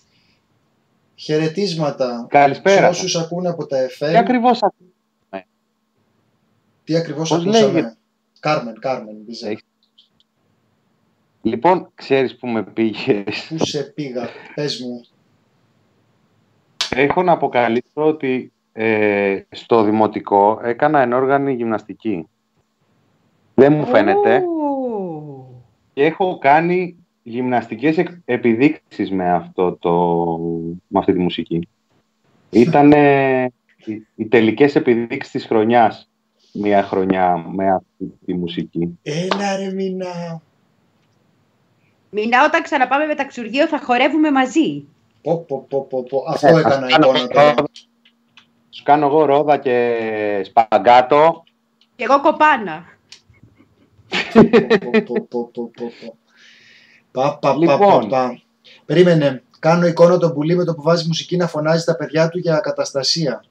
Λοιπόν, ο πουλί σήμερα έπαιζε στο μπουζούκι τα μπλε παράθυρά σου και ακούγανε και τα δύο. Εκκλησία το είχα κάνει εδώ μέσα. Λοιπόν, έλα μηνά. Πόσοι ήσασταν στην εκκλησία; Τρεις. Τα παιδιά μου. Κοίταξε, Εντάξει, ό- όλη μέρα μαζί Τι. είμαστε, οπότε δεν έχει νόημα. Είναι αυτό που μου λέει ο άλλος. Είναι που δεν μπορώ να μπω λέει, στο αμάξι με τους με τους γονείς μου. Είμαστε όλη μέρα μαζί, αλλά στο αμάξι δεν μπορούμε να μετακινηθούμε μαζί. Είναι παράνομο. Μάλιστα. Να, Για, να, συνέχισε. εξηγήσουμε, Ναι.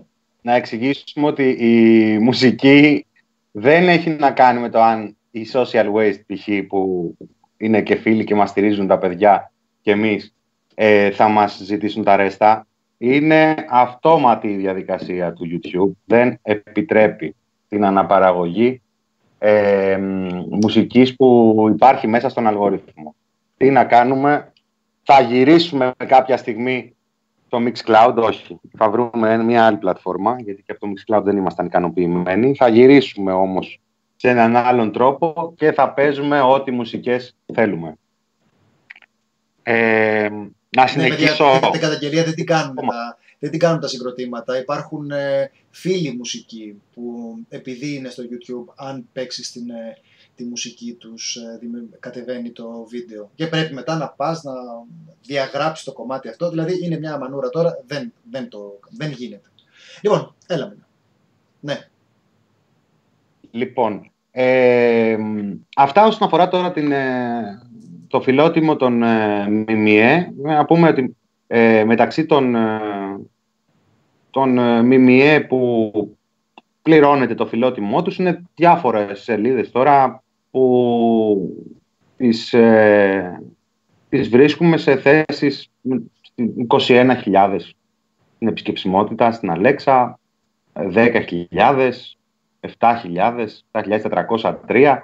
Ε, είναι διάφορες το σελίδες. Τώρα μπο- υπάρχουν και μέσα στο, στο άρθρο, στο πρώτο σέλιδο, μερικές από αυτές. Τις έχει μαζέψει το ντοκουμέντο. Ε, αυτά, αυτά είναι για το φιλότιμο των, ε, των ΜΜΕ.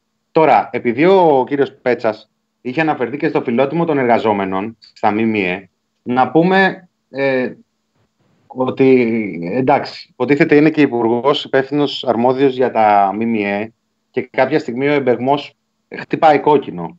Έτσι. Δηλαδή υπάρχει ε, έτσι κι αλλιώς μια, ένα ζόφος στον χώρο και από την προηγούμενη κρίση που τελείωσε υποτίθεται και ξεκίνησε άλλη ε, και κατά τη διάρκεια της διακυβέρνησης του ΣΥΡΙΖΑ και συνεχίζεται και σήμερα και, και ξεφεύγει τελείως από τα όρια. Αυτή τη στιγμή η πλειοψηφία των καναλιών κάνουν αναστολές συμβάσεων ε, δημοσιογράφων και τεχνικών. Ε, εκεί πήγα να αναφέρω προηγουμένως και το πρώτο θέμα και εκεί έχουν αναστολές ε, συμβάσεων και σε πολλά άλλα μέσα. Ε, και ε, δεν έχουν απλά αναστολές συμβάσεων. Σε πολλές περιπτώσεις οι εργαζόμενοι δουλεύουν. Έτσι, βρίσκονται σε αναστολή, έχουν δικαίωμα δηλαδή τα μέσα να, βάλουν το, να μπουν στη ρύθμιση, να μπουν οι εργαζόμενοι στα 800 ευρώ και συνεχίζουν να δουλεύουν. Ε, οπότε δεν, δεν υπάρχει κάποια, δεν μπορεί να εκλειφθεί κάπως αλλιώς από εμπεγμός αυτή η αναφορά στο φιλότιμο των ε, εργαζόμενων, το οποίο μάλιστα χρησιμοποιείται και διαχρονικά στον κλάδο. Έτσι, δηλαδή ε, είναι το, η κινητήριος δύναμη για, το, για να ε, μπαίνουν, να, να κακοπληρώνονται ή να μην πληρώνονται ή να είναι ανασφάλιστοι και ούτω καθεξής. Λοιπόν, ε, αυτά πάνω κάτω. Ε, εγώ θα ήθελα μηνά να το, να το πω. Συγγνώμη, σε διακόψα ή είχες ε, ολοκληρώσει. Ναι. Ολοκλήρωσες Μινά; Μινά ολοκλήρωσες. με προσοχή. Ναι. Λοιπόν, εγώ ήθελα να πω ότι δεν ξέρω πόσο, ομά, πόσο πιο ομά μπορεί να το περιγράψει κανείς. Δίνεις 11 εκατομμύρια. Όταν λες ότι τα δίνεις για να μην επαφίεσαι στο φιλότιμο, είναι μια εξοργιστική δήλωση. Εξοργιστική. Είναι κραυγαλαία ψευδής. Δεν οφείλεις να επαφίεσαι στο φιλότιμο των πολιτών για την εφαρμογή του νόμου. Δεν το κάνει κανένας άλλος, ούτε τα κανάλια θα χρειαστεί να επιδείξουν φιλότιμο για να υπακούσουν στον νόμο. Οπότε ήδη ανάγουν τα λαμπάκια σου με αυτό. Εκτός από το ότι δίνονται αυτά τα χρήματα, υπάρχει το πρόσθετο ζήτημα ότι δίνονται με έναν μηχανισμό διαφανή. Όλοι καταλαβαίνουμε, όσο χαζός και να είσαι δηλαδή, για ποιο λόγο να αναδιαφανίζεται παιδιά η διαδικασία, γιατί αυτά τα χρήματα δίνονται σε δύο κατηγορίες. Η μία είναι οι φίλοι, κάποιος που έχει ένα ρημαδοσάιτ εκεί πέρα που είναι κουμπάρος του φίλου του ξαδέρφου ενός τοπικού λαμόγιου που σου φέρνει ψήφους, κάτι, κάτι τέτοιο τέλος πάντων, αυτά που είναι, Ελαδάρα. Οπότε πας και του τα ακουμπάς εκεί πέρα και του λες μπράβο που είσαι τόσο καλό κομματικό στέλεχος ή που είσαι κουνιάδος μου, τσάκο και ένα δώρο μέσα στην κρίση του κορονοϊού, μέσα στην πανδημία, την ώρα που οι άλλοι ζητάνε μάσκες και δεν τους δίνεις και τους φημώνεις για να μην το λένε. Και η δεύτερη κατηγορία είναι η προπαγάνδα, που δεν είναι τα site τύπου Βελώνα και Κλωστή, δεν είναι site που είναι ε, στην ε, τέταρτη και πέμπτη χιλιάδα στην ε, ταξινόμηση της, ε, με βάση την επισκεψιμότητα, είναι site τα οποία όντως έχουν επιρροή και παίζουν το επικοινωνιακό παιχνίδι της κυβέρνησης. Οπότε τι λέμε τώρα, ότι είναι ένα χρήμα, είναι ένα ποσό το οποίο δίνεται για διαφθορά και εξαγορά, προκειμένου να μπουκώνεις φίλους και να μπουκώνεις παπαγαλάκια και φτιάχνεις μια διαδικασία η οποία δεν υπάρχει κανένας άλλος λόγος να είναι μυστική εκτός από αυτόν.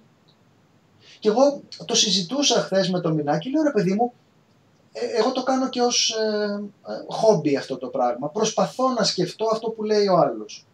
Και λέω, ας ήταν μια εξήγηση που να μπορούσα να τη σκεφτώ, όπως κάνουμε μερικές φορές και με το Θάνο στο ραδιόφωνο, που λέμε, «Ε, παιδιά, σας το γράφουμε και εμείς το κείμενο. Τι θα έπρεπε να λέει. Και προσπαθείς να σκεφτείς μια λύση η οποία να είναι έστω ευλογοφανής. Δεν λέω αν θα με έπιθε εμένα, αν θα έλεγα, ε, ναι, εντάξει, εντάξει, τώρα που το είπαν αυτό, ας ψηφίσω κυρία Κομισοτάκη. Δεν λέω αυτό. Λέω να είναι ευλογοφανής, ρε παιδί μου. Να μην είναι ότι δεν μπορώ να επαφιέμαι στο φιλότιμό τους αυτό δεν είναι ούτε καν ευλογοφανές. Δεν είναι κάτι που. Δεν, δεν ξεγελάς κανέναν με αυτό. Πώς το λένε τώρα. Είναι δεν κρατάνε τα προσχήματα πολύ απλά. Δεν κρατάνε τα προσχήματα. Δεν κρατάνε τα προσχήματα. Γιατί δεν υπάρχει κανένας λόγος να είναι κρυφή αυτή η διαδικασία εκτός από τη ρεμούλα. Πώς αλλιώς το πούμε δηλαδή; Και η ρεμούλα μπορεί να είναι είτε τα δίνεις σε διάφορους ανύπαρκτους επειδή είναι φίλοι σου, είτε τα δίνεις σε πολύ γνωστά μαγαζιά για να σε λιβανίζουν και να σου λένε τι ωραίους κοιλιακούς που έχεις και τι γκόμενος είσαι και τι σεξι που είναι ο Χαρδαλιάς και τι ωραία που κούρεψε τον ε, Πέτσα η γυναίκα του. Όλοι αυτοί, όλος αυτός ο εμετός ο δημοσιογραφικός που παρακολουθούμε τις τελευταίες μέρες είναι η εξήγηση για το γιατί δεν μπορεί αυτή η διαδικασία να είναι διαφανής. Και γι' αυτό και επιμένω πάρα πολύ και χάρηκα που το γράψω μηνάς, γιατί αυτό είναι ένα θέμα στο οποίο πώς θα το κάνουμε, ρε παιδί μου. Δεν είναι το ζήτημα τώρα αν θα, αυτό που λέγαμε θα δώσετε. Παιδιά, θα δώσετε το ντοκουμέντο. Γιατί δεν υπάρχει το ντοκουμέντο, δεν ενημερώνεται ο κόσμος από εκεί; Υπάρχει κάποια ρήτρα που λέει ότι αυτά τα χρήματα δίνονται, αλλά όχι αν είσαι κομματικός ε, αντίπαλος; Το ζήτημα είναι ότι γι' αυτό τις έχουμε τις διαφανείς διαδικασίες, προκειμένου να μην προχωράει ακάθεκτη η ρεμούλα. Γι' αυτό τα έχουμε. Εδώ πέρα... Το πρώτο που έκαναν όμως είναι να άρουν κάθε δυνατότητα διαφάνειας. Έτσι δεν είναι; Ναι, αυτό είναι. Η διάβγεια. Ήταν σαφές αυτό. Το πρώτο που έκαναν ήταν. Και το δεύτερο, να με συγχωρείτε, εγώ θέλω να κάνω μια πολύ απλή ερώτηση. Όλα αυτά έξω τα κουρέματα και ο τρικέφαλος ήταν, όχι κοιλιακό και εσύ. Λοιπόν, του διάβασέ με του Υπουργούλη. Ε, Όχι, εντάξει, πήγε στα πρόσφατα για Μητσοτάκη. Εγώ, επειδή το παρακολουθώ Α, καιρό, γιατί εντάξει. είχα κάνει και την ανασκόπηση για τον, ε, για τον Μητσοτάκη έχει Γκόμενο. κοιλιακούς. Ναι, ναι, όλο μαζί. Είναι όλο, το έχει όλο το πακέτο που λέμε. Όλο το πακέτο. με, Λοιπόν, με κυρίαρχο αυτές- το διαπεραστικό βλέμμα που μαγνητίζει. Συγγνώμη, συνέχισε. αυτά όλα δεν θα καλύπτονταν έτσι κι αλλιώς. Είναι πάρα Ναι. πολύ απλή ερώτηση. Ναι, μωρέ, ναι. Έτσι. Ναι, ναι, ναι. Εμείς δεν τα καλύπτουμε που δεν μας ταχώνει κανένας. ναι. Δεν κοιτάμε να ενημερώνουμε τον κόσμο, δεν έχουμε βρει εναλλακτικούς τρόπους ενημέρωσης όπως είναι και αυτή η εκπομπή μεταξύ άλλων. Γιατί κάνεις τη δουλειά σου και σε τέτοιες κρίσιμες περι... το- ε, περιόδους η δουλειά σου είναι ακόμη πιο σημαντική. Έχεις και μια αξία κοινωνική τέλος πάντων σαν δημοσιογράφος, μεγαλύτερη, θεωρητικά. Λοιπόν, αυτά τα 11 εκατομμύρια γιατί; Να, Είναι να, καθαρή πω, εξαγορά, δεν χρειάζεται. να πω μια ιδέα γιατί; Έλα, ναι. Γιατί γενικά το ζήτημα της ε, καμπάνιας δεν, ε, δεν θα μείνει μόνο. Μάλλον πριν πω αυτό. ε, Το, το, υπάρχει ένας λόγος για τη δημοσιοποίηση που έχει να κάνει, κατ' εμέ τουλάχιστον, και με την ουσία αυτή τη στιγμή της καμπάνιας. Η καμπάνια του «Μένουμε σπίτι» μιλάει για τα μέτρα προφύλαξης του κόσμου και ούτω καθεξής και όλες αυτές τις ειδήσεις που έχουν να κάνουν με αυτό το θέμα.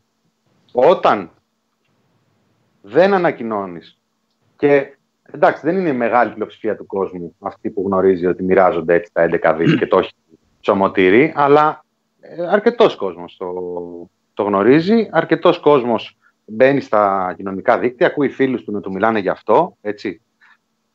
Και έχει ταυτόχρονα στα δελτία ειδήσεων το κούρεμα του Πέτσα. Αρθρογραφία για το Μωυσή, Μητσοτάκη και δεν ξέρω εγώ τι άλλο. Νομίζω ότι διακυβεύεται και η ουσία της ίδιας της καμπάνιας. Διότι το θέμα είναι να πείσεις τον ε, κόσμο. Άμα με τέτοιου είδους ε, άρθρα και θέματα ε, πηγαίνεις να χαϊδέψεις ε, την ε, κυβέρνηση και να φτιάξεις το προφίλ αυτή τη στιγμή που παίρνεις χρήματα υποτίθεται από το κράτος για άλλον λόγο, ε, είναι λίγο δύσκολο να το διαχωρίσει ο, ο κόσμος και να το διαχωρίσει ο πιο καλοπροαίρετος δηλαδή, έτσι. Και δε, προσωπικά δεν είμαι ο πιο καλοπροαίρετος, αλλά μπορώ να το δω αυτό το πράγμα. Δεν ξέρω δηλαδή ποια είναι η ουσία να δίνονται εκ- εν κρυπτό τα χρήματα αυτά, να βγαίνουν διάφορα διθυραμβικά άρθρα ε, για το, για, ούτε καν για πράγματα που έχει κάνει η κυβέρνηση. Δηλαδή εδώ μιλάμε και για α, απλό γλύψιμο ας πούμε. Και να περιμένεις ότι αυτή η καμπάνια θα πιάσει τόπο. Αυτό είναι το ένα. Το δεύτερο, ίσως να έχει να κάνει και με το πού θα επεκταθεί η καμπάνια με την εξής έννοια. Έχουμε 9 Απριλίου και υπάρχει μια παραφιλολογία ότι στο τέλος του μήνα θα ανακοινωθεί ένα χρονοδιάγραμμα για το μετά. Ε, ίσως να μην είναι στο τέλος του μήνα, να είναι στις αρχές του επόμενου. Όμως το χρονοδιάγραμμα για το, με- για το μετά δεν θα είναι σκέτο χρονοδιάγραμμα. Δηλαδή δεν θα μιλάει μόνο για το πότε θα βγούμε και πότε θα ανοίξει μια επιχείρηση ή άλλη. Θα μιλάει και για το πώς. Και θα μιλάει και για τις διαδικασίες που θα πρέπει να γίνουν και τα μέτρα που θα πρέπει να ληφθούν και την παραχώρηση δικαιωμάτων που θα πρέπει να δεχθούμε. Διότι όταν σε όλη την Ευρώπη αυτή τη στιγμή αποτελεί πρότυπο ο τρόπος που αντέδρασε η Κίνα στην ε, πανδημία, η οποία από πριν καταγγελόταν για παρακολούθηση των πολιτών, παραβίαση των προσωπικών δεδομένων και μία σειρά από τέτοιες ε, πολιτικές, θα έρθει η ώρα, νομίζω ήρθε δηλαδή ήδη, γιατί εγώ είδα μία δήλωση του Βενιζέλου στο Open που έχει δώσει ήδη τροφή στους συνωμοσιολόγους, θα έρθει η ώρα που θα συζητάμε για ε, εφαρμογές στα κινητά, ε, βιομετρικές ε, κάρτες ή ε, αντίστοιχες συσκευές. Ο Βενιζέλος ανέφερε χθες το τσιπάκι που προτείνει ο Bill Gates και το τι έχει γίνει στο ψεκασμένο διαδίκτυο δεν περιγράφεται. Όμως το θέμα της παραχώρησης ε, δικαιωμάτων και ελευθεριών και δεδομένων δεν έχει να κάνει μόνο με το εάν το όποιο τσιπάκι έχει το χάραγμα του αντίχριστου που όλη αυτή η ιστορία έχει αφαιθεί στα χέρια του Λιακόπουλου και άλλων ε, ομοίων εδώ και 20 χρόνια. Θέλω να πω ότι να είμαστε έτοιμοι να ανοίξει αυτή η συζήτηση και να έχουμε τους λογικούς, τα λογικά μιμιέ που θα λένε ότι αυτή η παραχώρηση δικαιωμάτων πρέπει να γίνει για το καλό μας και θα μας δείχνουν αυτούς οι οποίοι κρατούσαν όμοιρο τη συζήτηση. Θυμάστε τι γινόταν με τις ταυτότητες. Ναι, ναι. Εδώ υπάρχει βέβαια ένα ζήτημα πολύ μεγάλο, έτσι. Αυτό που ήδη συζητιέται στη Γαλλία ε, και το οποίο είδαμε να χρησιμοποιούν το σύστημα αυτό με την παρακολούθηση των κινητών και πού πήγε ο καθένας και αυτός που ήταν φορέας με ποιον ήρθε σε επαφή κτλ. Στην Κορέα, στη Γαλλία δεν έχει επιτραπεί ούτε στην Αλσατία. Νομίζω τα ξαναλέγαμε πριν λίγες μέρες. Για τον απλούστατο λόγο ότι εδώ είναι διαφορετικός ο τρόπος που βλέπουμε τα συνταγματικά δικαιώματα και το πόσο ελεύθεροι είμαστε. Και δεν θέλω να σκέφτομαι, αν αρχίσει κάτι τέτοιο, τα εξάρχεια που αναφέραμε πριν, πώς θα είναι μετά. Πάντως, ε, γι' αυτό, Λαμπρινή, εγώ δεν θα έβαζα το χέρι μου στη φωτιά ότι βλέπουμε διαφορετικά τα συνταγματικά δικαιώματα. Θυμάσαι αυτή τη δημοσίευση του Forbes που είχε το παράδειγμα, έλεγε ακριβώς, είχε την ίδια αφετηρία με, το, με αυτό που είπε ο Μινάς, το πώς βλέπουμε την Κίνα, που ξέρουμε ότι είχαμε δημοσιεύσεις εδώ και χρόνια. Έγραψε και ο Βασίλης Οβίτα σε, σε εμάς για το ίδιο θέμα. Είχαμε δημοσιεύσεις εδώ και χρόνια λοιπόν για το πώς χρησιμοποιούν τα βιομετρικά χαρακτηριστικά του προσώπου και διάφορα τέτοια. Και υπήρχε το παράδειγμα του Ισραήλ και των Ηνωμένων Πολιτειών για τον τρόπο με τον οποίο θα χρησιμοποιούνται ανώνυμα τα στοιχεία μας και μετά θα καταστρέφονται σε συνεργασία με την Google και τη Facebook και λες εντάξει τώρα, ανώνυμα ανώνυμα έχουμε τυφλή εμπιστοσύνη στο Facebook ότι θα χρησιμοποιήσει σωστά τα στοιχεία μας. Όλη η εμπειρία μέχρι τώρα αυτό δείχνει, ότι θα τα σεβαστεί απολύτως. Καταλάβεις, οπότε ε, νομίζω ότι αντιθέτως είναι τόσο μεγάλος ο πειρασμός εκ μέρους της εξουσίας με, τα, με τη χρήση των ε, έξυπνων κινητών που δεν μπορώ να διανοηθώ ότι θα, θα το άφηνε να περάσει. Λοιπόν, θα ήθελα να, να βάλουμε στην κουβέντα τον ε, Αλέξανδρο τον Γαστεράτο, γιατί περιμένει εδώ και ώρα, έχει γράψει ένα πολύ ωραίο κείμενο για, για εργασιακά θέματα στην ε, BIT, τάξη BIT. Και Αλέξανδρα, είσαι εδώ; Ναι, ναι, καλησπέρα. Α, εντάξει, νόμιζα ότι ε, κουράστηκες και είχαμε αυτές τις ε, σκηνές αποχώρησης από το στούντιο. Όχι, όχι, όχι. Παρακολουθώ. Γεια σου, Αλέξανδρέ μου. Τι, τύπου Βάνα Μπάρμπα. Εγώ, δεν μπορεί να περιμένω εγώ τρία τέταρτα εδώ για να μιλήσω και θα. Θέλεις να μας πεις τι, τι συνέβη, τι έγραψες, τι έγινε; συγχωρείτε.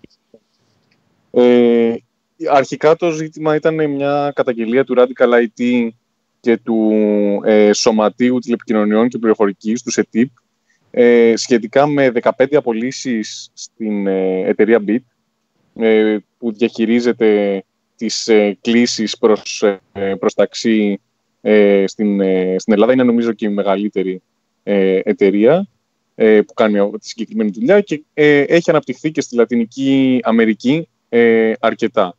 Η συγκεκριμένη εταιρεία λοιπόν απέλησε 15 εργαζομένους με την, με την αιτιολόγηση της ε, μη καλής επίδοσης, ας πούμε, ε, χωρίς βέβαια η συγκεκριμένη διαδικασία, όπως μας είπε ε, εργαζόμενος της εταιρείας, να έχει ολοκληρωθεί ε, η διαδικασία της αξιολόγησης, δηλαδή των επιδόσεων των, των εργαζομένων, η οποία έχει ξεκινήσει ε, εδώ και περίπου τρεις μήνες. Ε, και ε, κατά τα άλλα, χώρισε τους εργαζόμενους σε δύο κατηγορίες, αυτούς που είναι περισσότερο χρήσιμοι και τους άλλους που δεν είναι ε, αρκετά χρήσιμοι κατά την ε, δικιά της άποψη τη συγκεκριμένη περίοδο ε, και στους ε, περισσότερο χρήσιμους τους μείωσε το μισθό ε, ξεκινώντας με ανάλογα την μισθολογική τους κλίμακα από το 10% να σημειωθεί εδώ ότι η BIT ξεκινάει Αλεξανδρέ, σε χάσαμε. Παιδιά, κάποιος... ε, Δεν τον ακούω ούτε εγώ τον Αλέξανδρο. Α. Λέτε ότι έχουμε να κάνουμε με δολοφονία στο σπίτι του; Το πιο Παιδί πιθανό, μου το κι πιο εσύ. πιθανό σενάριο. Ε, τι; Τι είναι Ε, αυτά που λες. Ε, βλέπω όλο κάτι βίαιες σειρές τώρα, δεν φταίω. Έχω, έχω επηρεαστεί. Πού να πάει ο νους μου τώρα ότι έπεσε το... Να βλέπεις το μια φορά και ένα καιρό ήταν ο άνθρωπος.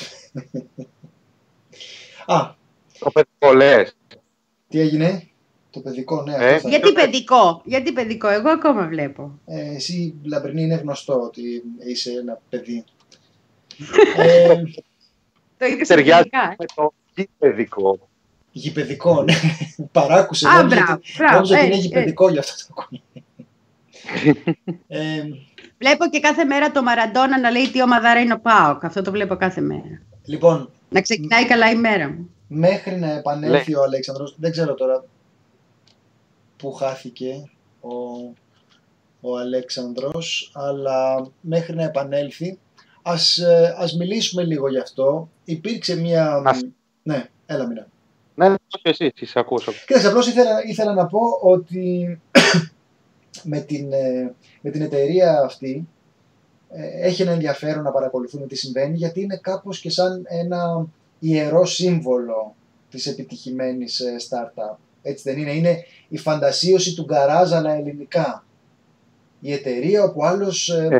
όπως είναι το όνειρο όλων των... ε, ε, το, το, το όνειρο του κάθε δαπίτη το να επινοήσει ας πούμε ένα app και μετά να γίνεις άπλουτος και, και τέτοια είναι αυτό.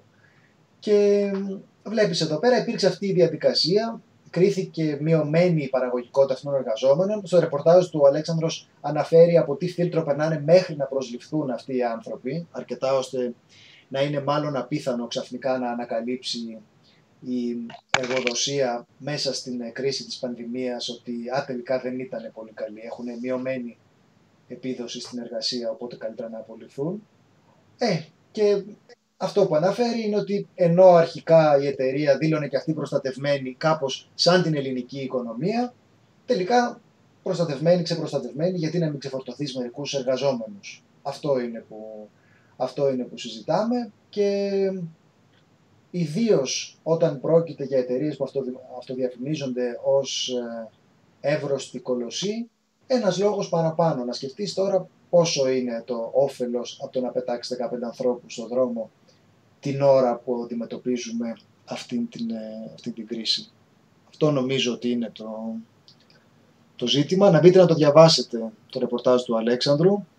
Έχει τον εφάνταστο τίτλο «Οι αντεργατικές πολιτικές χορεύουν στο beat της εργοδοσίας» και είναι για, το, για το, την εφαρμογή αυτή για το, για το ταξί. Ε, μιλάει για την εθελοντική μείωση των ε, μισθών εκεί πέρα, που είναι πάντοτε κάτι που είναι ωραίο να το, να το διαβάζεις.